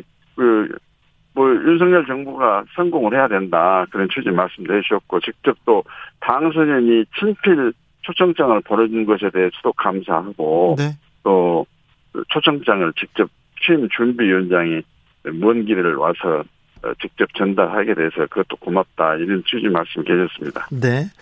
어, 저 소설 파친코의 작가인 이민지 씨도 온다던데 이분 네 주목받고 있습니다. 또 다른 주목받는 인사도 있습니까? 어, 그 이제 오늘 보도자료를 냈습니다마는 네. 어, 오는 분 몇몇이 다 주목을 받을 수 있는 그 나라에서 있어서는 좀 절명한 인사들이죠. 예. 그리고 그 우리 파친코 작가 그분은 저희들이 뭐 초청을 한 것이 아니고 미국에서 에, 초청 사절단을 일원으로 미국에서 선정한 겁니다. 아 그렇군요. 예, 예. 네.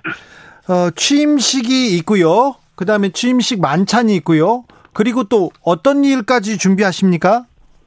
그 취임식 이후에 네. 취임식 참석했던 주요 인사들이 연회가 있습니다. 국회 네.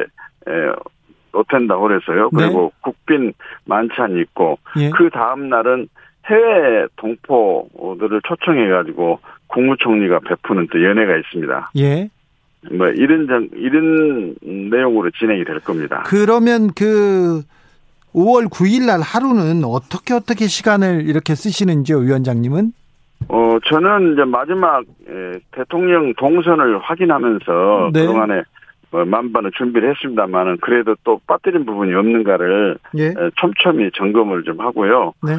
그 다음에 이제 당선인께서는 외국 국빈급들 이제 접견과 어, 환담이 좀 일부 예정이 돼 있습니다. 네.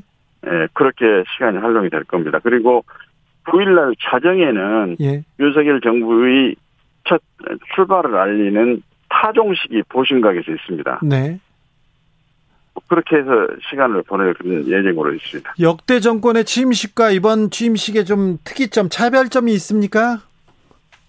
어, 아까 말씀드린 대로 어, 조촐하면서도 네. 또 감동을 느끼는 그런 취임식이 되고 정말 국민이 함께하고 국민 속에서 이루어지는 취임식이 좀 되도록 어, 그렇게 지금 프로그램을 짜고 있는데 네. 한번 평가해 주시죠. 그날 취임식장에서 여러 가지 행사를 보시고 주세요. 알겠습니다. 간소하게 강조 계속하십니다. 어, 취임식 예산 비용은 어떻게 쓰는 겁니까? 그 33억 1,800만 원이 작년 정기국회에서 네. 여야 합의로 통과가 됐고 예.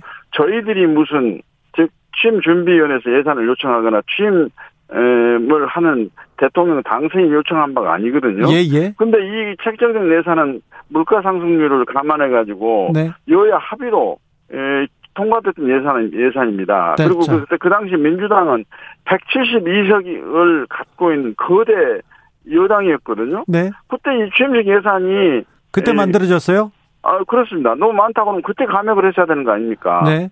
자, 그, 그러면 그 예산을 어디에다 씁니까? 어디에 아, 쓴 돈이. 식장 준비하는 것에부터 시작해가지고 예. 초청장을 발송하고 예. 외국인 국빈들 오시면 또 만찬도 해야 되고 네. 또 리셉션도 해야 되고 뭐 그런 비용으로 전부 드는데 요즘 물가가 너무 많이 오른 데다가 네. 인부 노임이 엄청나게 올라가지고 예. 아주 좀 예산 문제로 한정된 취임식을 할 수밖에 없는 그런 상황입니다. 네. 근데 그 한도 내에서 씁니까? 아니면 또, 또 더 필요합니까? 아, 저는 할 수가 없죠. 한도 내에서 쓸 수밖에 없습니다. 그, 그래서 힘들어요? 예, 예. 네. 1719님께서 물어봅니다. 일반 국민도 참석 가능한가요? 아, 이번에 참석 신청을 하신 분들은 네. 컴퓨터 무작위 추첨을 해가지고 참석하도록 하시도록 했고요. 예. 이제 그 외에 예, 지방자치단체에서 추천하시고 또 본인들이 이야기거리가 있는 분들하고 특별한 초청을 요청하고 그래서 그런 분들 엄전을 해가 해가지고 네. 약 4만 1,000명 정도가 참석하도록 그렇게 계획이 돼 있습니다. 전두환 노태우 전 대통령 이분들은 지금 뭐 대통령의 예우를 전직 대통령 예우를 받지 못합니다. 박탈됐습니다. 근데 이, 어, 이 가족들도 다 이렇게 불렀어요. 모셨는데 국민 통합에 오히려 저해된다 이렇게 비판하는 분들도 있더라고요. 뭐 그런 분도 있을 수 있겠지만 네. 그래도 법률로서 전직 대통령을 예우로는 보장을 받지를 못하고 있지만 네. 그분들이 전직 대통령이었다는 역사적인 사실은 지울 수가 없습니다. 예. 그래서 전직 대통령이 후임 대통령 음, 저 대- 대통령이나 가족들이 후임 대통령 출범을 축하하는 것은 당연스러운 일이고 뭐 보기에도 좋고 국민 통합에도 도움이 안 되겠습니까? 아, 네.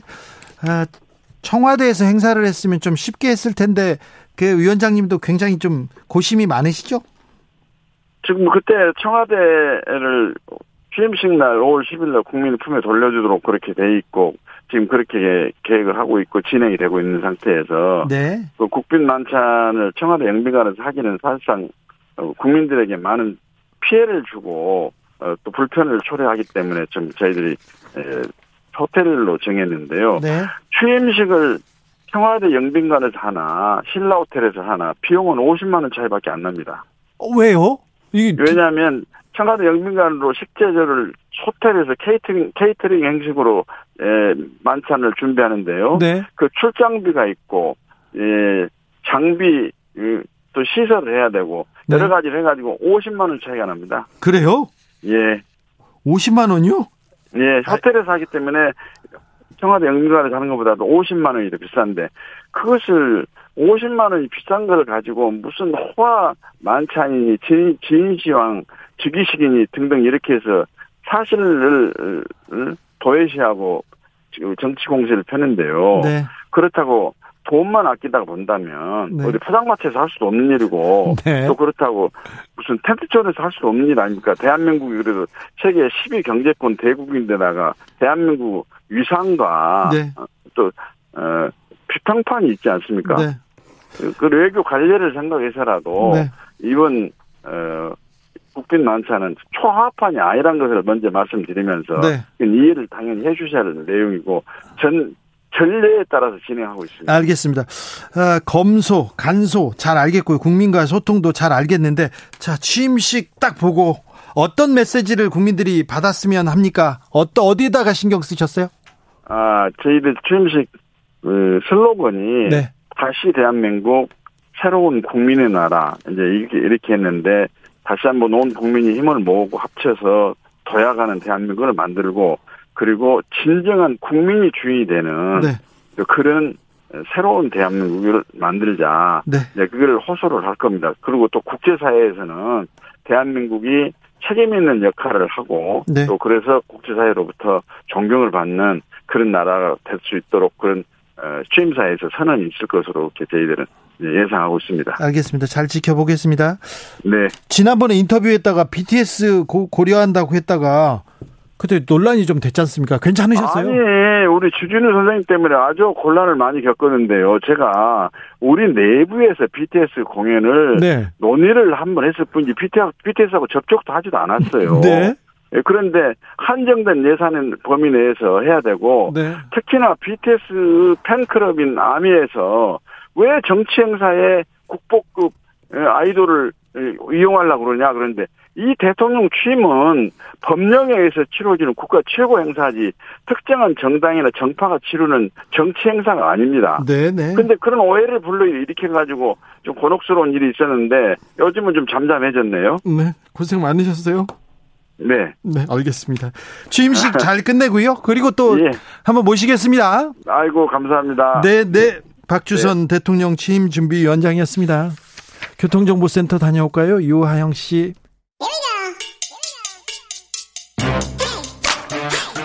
뉴스를 향한 진지한 고민 기자들의 수다. 라이브 기자실을 찾은 오늘의 기자는 미디어오늘 정철훈 기자입니다. 어서 오세요. 안녕하세요. 오늘은 어떤 얘기 해볼까요? 어, 요즘 이 조중동 SBS 출신 기자들이 계속 좀 뜨고. 있습니다. 네. 어, 윤석열 정부 홍보 라인 언론 담당 인사들 좀 살펴보고 네, 있는데요. 오늘도 조선일보 한 분이 또 불렸어요. 예, 일단 대통령의 입이죠. 청와대 대변인은 이 조선일보 기자 출신의 강인선 씨. 네. 이분이 이제 3월 18일자 조선일보 칼럼 쓰고 3일 뒤에 외신 대변인, 당선자 외신 대변인 맡고 44일 만에 지금 청와대 대변인 내정이 됐거든요. 직행이네요. 예, 그래서 조금 되게 비판을 해야 되는데 너무 그 비판 여론이 없는 것 그렇습니다. 같아서 언론계에서. 네. 저 이러다 자기가 칼럼 쓰고 자기가 얘기하고 그러다가 네. 바로 글로 갔습니다. 이거 언론의 중립성 뭐 전혀 그냥 발로 차버리고 갔습니다. 그리고 지금 청와대 부대변인은 동아일보 이재명 기자 내정된 걸로 알려졌는데 네. 이름이 또 하필 이재명 이재명이군요. 기자입니다. 네. 예. 아, 그리고 이제 언론 대응, 언론 정책 컨트롤 타워로 볼 수 있는 홍보수석. 예, 최영범 SBS 보도본부장 출신인데 동아일보에서 기자 생활 하셨 시작했던 분이고요. 그리고 근데 보도 본부장이면 예. 그 SBS 보도를 총괄했던 사람인데 이 자리에서 건너간다. 하, 특별히 조금 문제 있다고 비판받아야 되는데. 예, 보도본부장 있다가 이제 뭐 기업 거쳤다가 이제 가신 건데, 네. 예, 그리고 이제 신문 정책 총괄하는 예, 문화체육관광부 장관은 이제 중앙일보 출신의 예, 박보균. 박보균 대기자. 네. 입니다. 그리고 오늘 홍보수석실 국정홍보비서관의 강훈 네. 전 조선일보 기자가 또 어, 임명이 됐는데요. 어, 강훈 기자는 아시겠지만 언론계에서 매우 유명한 이제 법조 기자입니다. 네. 어, 조선일보 법조팀장 출신이고 어, 2013년에 이 국정원 댓글 수사 보고서 입수 보도를 했는데 단독으로 요걸 이제 조선일보에서 이 한국을 뒤흔든 특종 50선으로 선정하기도 했습니다. 별로 뒤흔들진 않았다고 보는데 저 저도 저는 몰랐는데 네, 근데 이 당시 보도를 보면 이제 서울중앙지검 특수팀이 대검과 법무부에 제출했던 이 네. 국- 국정원 댓글 관련 수사 보고서를 단독 입수했던 건데 네. 어, 이 당시 특별수사팀장이 이제 윤석열 검사였습니다. 아 그래요? 예. 그래서, 그래서 어떤 어, 개인적인 인연이 또 있지 않을까 뭐 추정해 볼 수 있을 것 오늘 같습니다. 김성희 또 비서관이 자유일보 논설위원이라고 하는데 자유일보 잘 모르는 곳이어서요. 미디어 담당하시는 정철훈 기자도요? 예, 저조차도 잘 모르는 곳입니다. 네, 저도 잘 모르려서 물어본 건데. 네. 네, 알겠습니다. 아무튼 조선일보, SBS 네. 계속 보입니다. 계속 예. 보이는데 이분들이 언론 어제 음, 변상욱 기자가 주진우 라이브에 와가지고 언론과의 소통 정치와의 소통 창구로 언론인들을 데려다 쓰는데 언론인과 잘 국민과 소통 잘 안 하던 사람들이 주로 간다 이런 취지로 말씀하셨어요. 네. 음. 그 말이 여기에도 적용되는 것 같습니다. 다음으로 만나볼 이야기는요? 예, 박보균 문체부 장관 후보자가 2009년 칼럼에서 이제 전두환식 리더십의 바탕은 의리다. 뭐 이런 내용을 써서 좀 논란이 있었는데 어떻게 어떻게 이걸 리더십이라고 하고 의리 이걸 또 미화할 수 있는지 진짜 말이 안 됩니다. 예. 그 이분 약간 일본의 편향적인 예. 칼럼도 썼는데 이거 옛날 같았으면 굉장히 크게 논란이 됐을 텐데 왜 이번에는 그냥 지나가는지 저는 그게 또 이해가 좀 안 돼요. 특히 이런 논란은 또 중앙일보 지면에선 찾기가 대단히 어렵습니다. 중앙일보는 중앙, 안 쓰죠. 중앙일보 네. 선배니까. 네. 예. 근데 이 박보균 후보자가 이 전두환 정권 시절 대표적인 언론인 특혜로 꼽히는 네.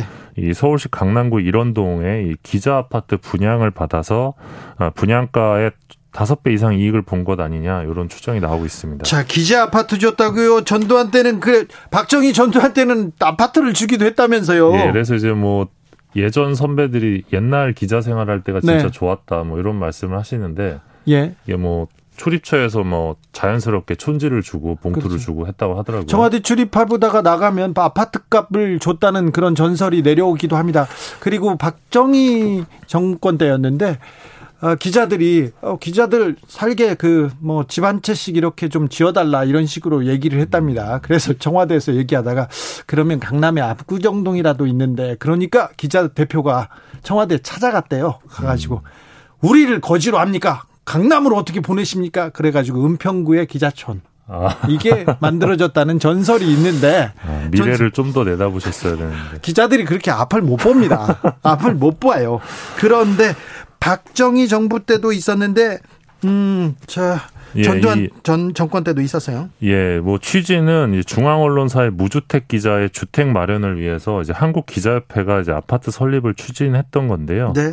어, 이, 요 당시에 이제 문공부 장관, 건설부 장관, 요런 사람들의 도움을 받았다고 합니다. 그때, 택지 분양 과정부터. 그때 허문도 씨가. 네. 허문도 씨가 조선일보에 계시던 네, 허문도 씨가 조선일보 기자 출신 청와대에서 비서관이었는데 네, 왕수석이었어요. 네 맞습니다. 정무제일수석 비서관이었고 한국의 괴벨스라고 불리는 네. 분이죠. 이분이 주도로 이렇게 아파트를 아파트를 줬습니까?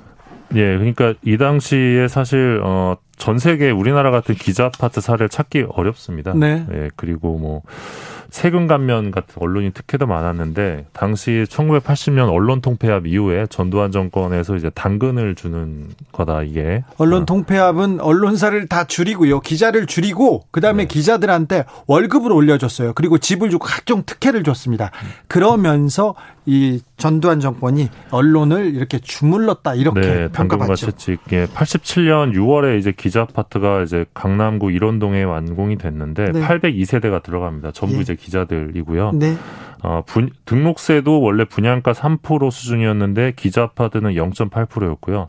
정문 입구에는 수영장이 위치하고 그 시절 보기 힘들었던 지하 주차장도 완비했었다고 합니다. 네. 어, 박보균 후보자는 88년 1월에 이 기자 아파트인 우성 7차 아파트 115동에 입주를 했는데 네. 이후에 94년 8월에 이 아파트를 어, 1억 9,500만 원에 팔고 얼마나 벌은 거예요? 어, 대략 이제 분양가보다 5배 이상의 수익을 올렸을 것으로 지금 추정이 되고 있습니다. 아, 네. 그 집에서 예. 지금 살고 있었다면 지금 어휴. 예, 지금 시세는 한 25억 정도라고 하는데요. 네.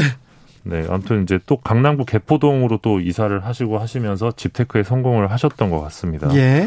어, 기자 아파트라는 게 사실 좀 생소할 수 있는데 2014년에도 좀 논란이 됐습니다. 당시 박근혜 정부 시절이죠. 정성근 문체부 장관 후보자 인사청문회 당시에 또 기자 아파트가 화제가 됐었는데 네. 이분도 KBS 기자 시절에 어, 3,800만 원 수준의 분양가로 어, 똑같이 기자 아파트 분양을 받습니다. 그런데 당시 부동산 투기를 막기 위한 3년 전매 금지 조항을 어기고 거액의 양도세를 탈루했다는 논란이 불거졌고요. 네. 결국 낙마를 했습니다. 그렇죠. 그때는 네. 낙마하고 그때는 크게 논란이 됐는데 지금은 아예 논란조차 되지 않습니다. 음, 그때 이제 선배라고 하지 않습니까? 기자 선배들이 그때는 좋았는데 말이야. 지금 기자하기 힘들어. 이런 얘기를 하는데 참 뭐가 좋았는지 아무튼 특혜는 엄청 났던 것 같습니다. 집을 또 정권에서 마련해 주고요. 박보균 후보자 관련 의혹이 이것뿐만이 아닙니다. 예, 그러니까 뭐 집테크를 했던 부분도 있는데, 그러니까 특 기자라는 그 지위를 이용해서 특혜를 받았던 부분이죠. 네. 또 하나는 이제 중앙일보 편집인 시절이던 2009년에 이분이 중앙일보 편집인이 되자마자 갑자기 그의 처형이 그 아내의 언니죠. 예. 처형이 중앙일보의 칼럼을 연재하기 시작합니다. 아 그래요? 어떤 어떤 뭐 하시는 분이죠? 예, 이분이 이제 의사인데요. 네. 어, 어린이 진료실이라는 코너를 이제 중앙일보 건강면에 연재를 하기 시작합니다. 예. 총 16회 연재를 하는데 얼굴과 병원 이름이 다 들어갑니다. 네. 그래서 홍보 효과가 상당했겠죠. 예. 이 종합일간제 칼럼이기 때문에. 그렇죠. 근데 이게 공교롭게도 박보균 후보자가 대기자 신분에서 편집인으로 임명된 직후부터 칼럼이 게재가 되기 시작합니다. 예. 근데 이게 개인의 어떤 병원을 운영하는 데 있어서 상당한 홍보 이점이 있지 않겠습니까? 네, 그래서 그렇죠. 어, 편집인이라는 지위를 이용해서 지면을 사유화한 건 아니냐 이런 지적이 나오고 있는데 이거 따져 물어야 되겠네요. 예, 후보자의 후보자 측은 어 후보자와 전혀 무관한 일이었다 이렇게 밝히고 있는 상황입니다. 전혀 무관하다고는 하지만 의사들의 뉴스 출연, 의사들의 칼럼 이거 굉장한 이권이기도 했는데 그렇죠. 예. 굉장히 이권이고요. 돈을 엄청나게 많이 내고 하는 사람들도 본 적이 있어요. 그렇죠. 네. 돈을 내고 칼럼을 쓰는 경우도 있습니다. 그리고 네. 의, 의학 기자가 의학 기자라고 해 가지고 돈 네, 많이 받는 경우도 본 적이 있는데 이것도 좀 꼼꼼히 따져 물어야 될 것 같습니다. 네. 박보근 장관 후보자에 대한 검증이 너무 안 되고 있는 것 같아서 좀 안타깝습니다. 네, 정철훈 기자가. 더 해주십시오. 네, 감사합니다. 오늘도 감사했습니다. 미디어 오늘 정철훈 기자 함께했습니다. 감사합니다. 그렇습니다.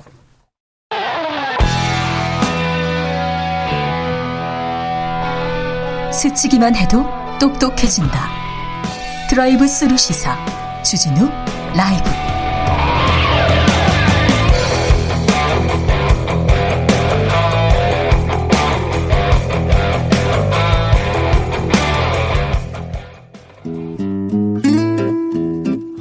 현실의 불이 꺼지고 영화의 막이 오릅니다. 영화보다 더 영화 같은 현실 시작합니다. 라이너의 시사회. 영화 전문 유튜버 라이너 어서 오세요. 네, 안녕하세요. 자, 이제 팝콘도 먹을 수 있고 영화관도 가서 친구들이랑 얘기할 수도 있다면서요. 네, 그렇습니다. 뭐 어떤 영화 봐야 됩니까? 아, 지금은 이제 영화관에서 네. 그 닥터 스트레인지 대혼돈의 멀티버스라는 그렇게 사람이 많다면서요.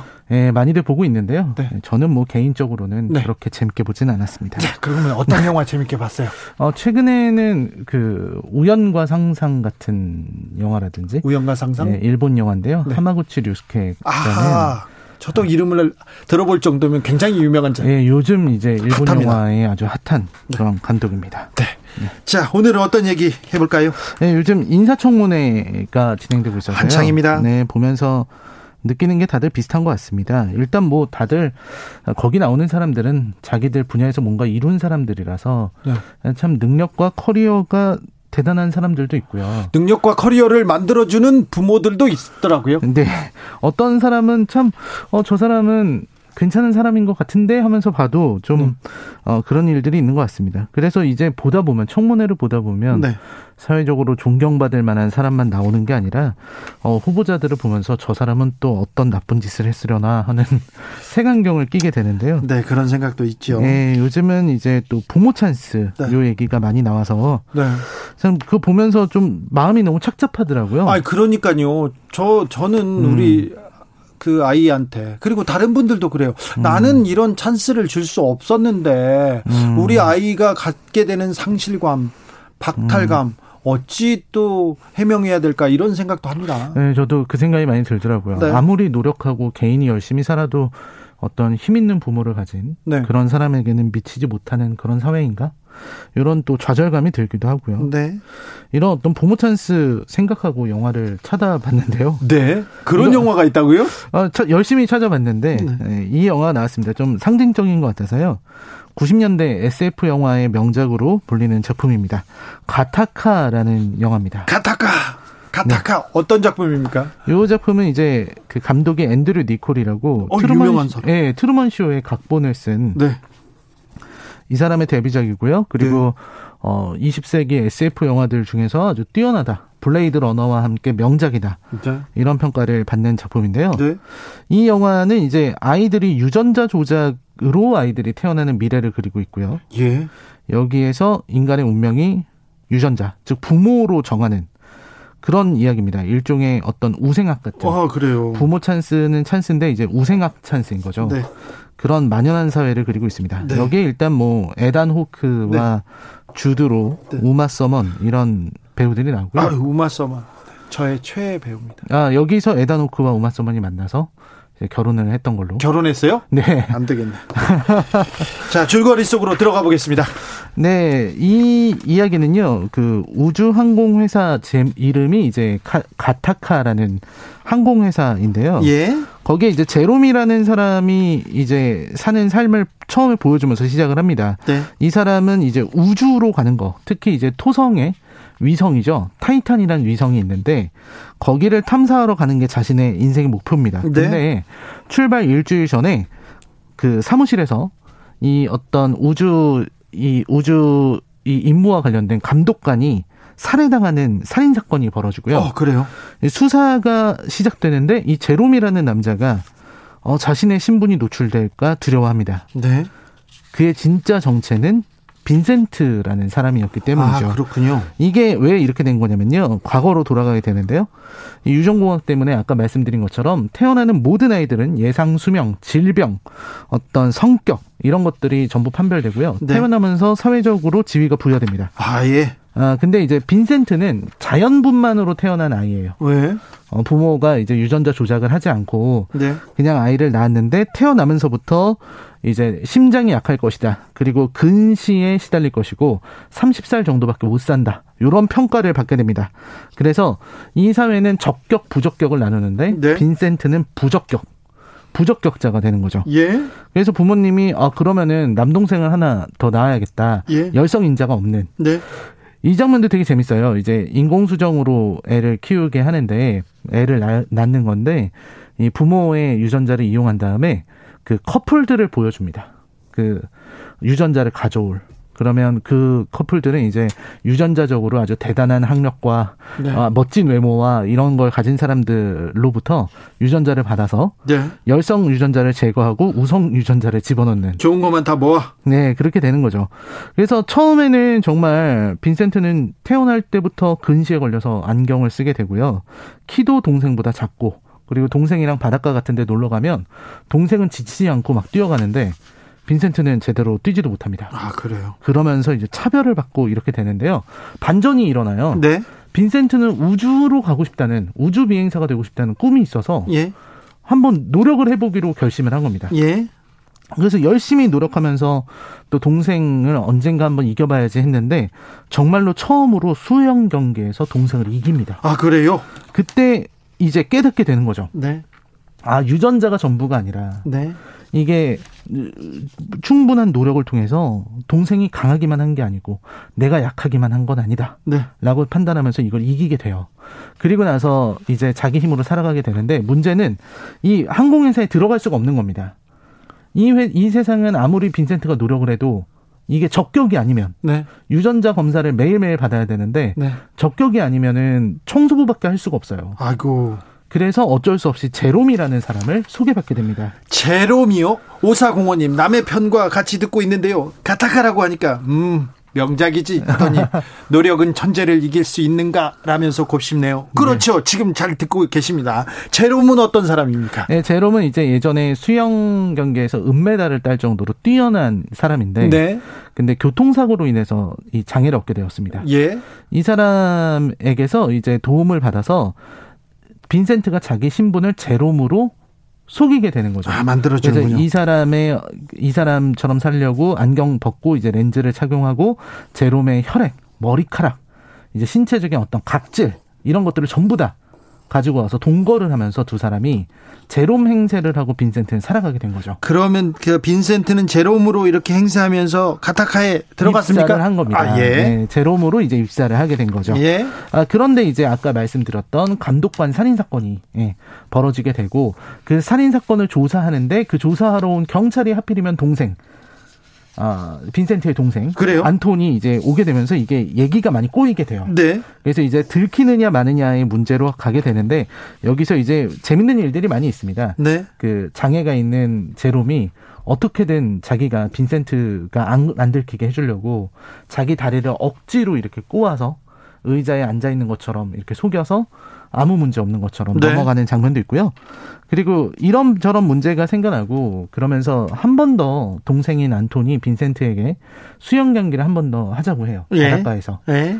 그 바닷가에서 수영 경기를 하는데 어, 수영을 둘이 하면서 가다가 안톤이 또 질 위기에 처합니다. 어, 그래요? 너무 위험하니까 네. 이제 그만해야 된다고 우리 못 돌아간다고. 근데 빈센트가 안톤을 이기면서 얘기를 해줘요. 내가 너를 이길 수 있는 이유는 나는 돌아갈 힘을 남겨놓지 않기 때문이다. 이게 상당한 명대사고요. 네. 그리고 나서 이제 모든 사실은 밝혀지게 되고 결국 이야기는 끝이 나게 되는데 어, 이 이야기가 끝날 때 이제 빈센트가 우주로 떠나면서 이제 중간에 어, 우주로 떠날 때 한 번 더 검사를 받는데 제롬의 소변 주머니를 준비하지 못해서 예. 소변 검사를 하는데 빈센트가 들키게 되는 위기가 생겨요. 그런데요. 근데 그 검사하는 사람이 봐줍니다. 아이고. 또 인간적인 또. 예. 네. 사실은 이 연구원이 알고 있었어요. 네. 알았는데. 어, 항상 이 사람이 뭐 바꿔치기 한다는 거를 알고 아는데도 있었습니다. 이렇게 응원했군요. 네, 그래서 이제 우주로 떠나면서 사실 우리 몸의 모든 원소는 별의 일부이기 때문에 네. 내가 우주로 가는 거는 어쩌면 고향으로 가고 있는 건지도 모른다. 이런 메시지를 남기면서 굉장히 철학적이네요. 예, 철학적인 메시지를 남기면서 예. 엔딩이 옵니다. 이 영화를 라이너가 추천하는 이유는 뭡니까? 예, 일단은 이 SF 영화로서 완성도가 뛰어나고요. 아, 재미있는 뛰어나다. 영화고요. 네. 그리고 이제 계급 사회에 대한 강렬한 비판이 드러나는데 또 어떻게 보면 자조적으로도 보입니다. 사실 유전자로 모든 것이 결정되는 사회는 이 부모 잘 만나서 뭐 힘센 부모 만나서 호의호식하는 그 정도가 아니라 네. 뭐 어떤 유전자를 받느냐에 따라서 능력 그리고 이걸 적격 부적격으로 나눠 가지고 차별하는 사회가 돼버린 거잖아요. 네. 극단적인 사회인데요. 여기서 빈센트는 이걸 비판하지만 결론이 좀 슬픕니다. 결국 빈센트는 적격 판정을 받고 마지막에 물론 도와줬지만 네. 그토록 노력해서 빈센트가 원한 게 그들 중 하나가 되는 거거든요. 아이고, 그렇죠. 네, 그러니까 결국은 목표가 그들의 세계, 기득권의 세계, 어, 권력자가 되고 그들한테 들어가는 거. 차별받는 사람이 아니라 차별하는 사람이 되고 싶다는 욕망. 그게 이제 결국 이 영화의 슬픈 결론인 것 같아서 요 얘기 한번 나눠보고 싶어서 알겠습니다. 많은 부분을 던져줍니다. 가타카 라이너와 함께 봤습니다. 감사합니다. 네, 감사합니다. 주진우 라이브 여기서 인사드리겠습니다. 돌발 퀴즈 정답은 왕치산입니다. 왕치산 국가부주석은 뭐 문 대통령도 본댔죠. 저는 내일 오후 5시 5분에 돌아오겠습니다. 주진우였습니다.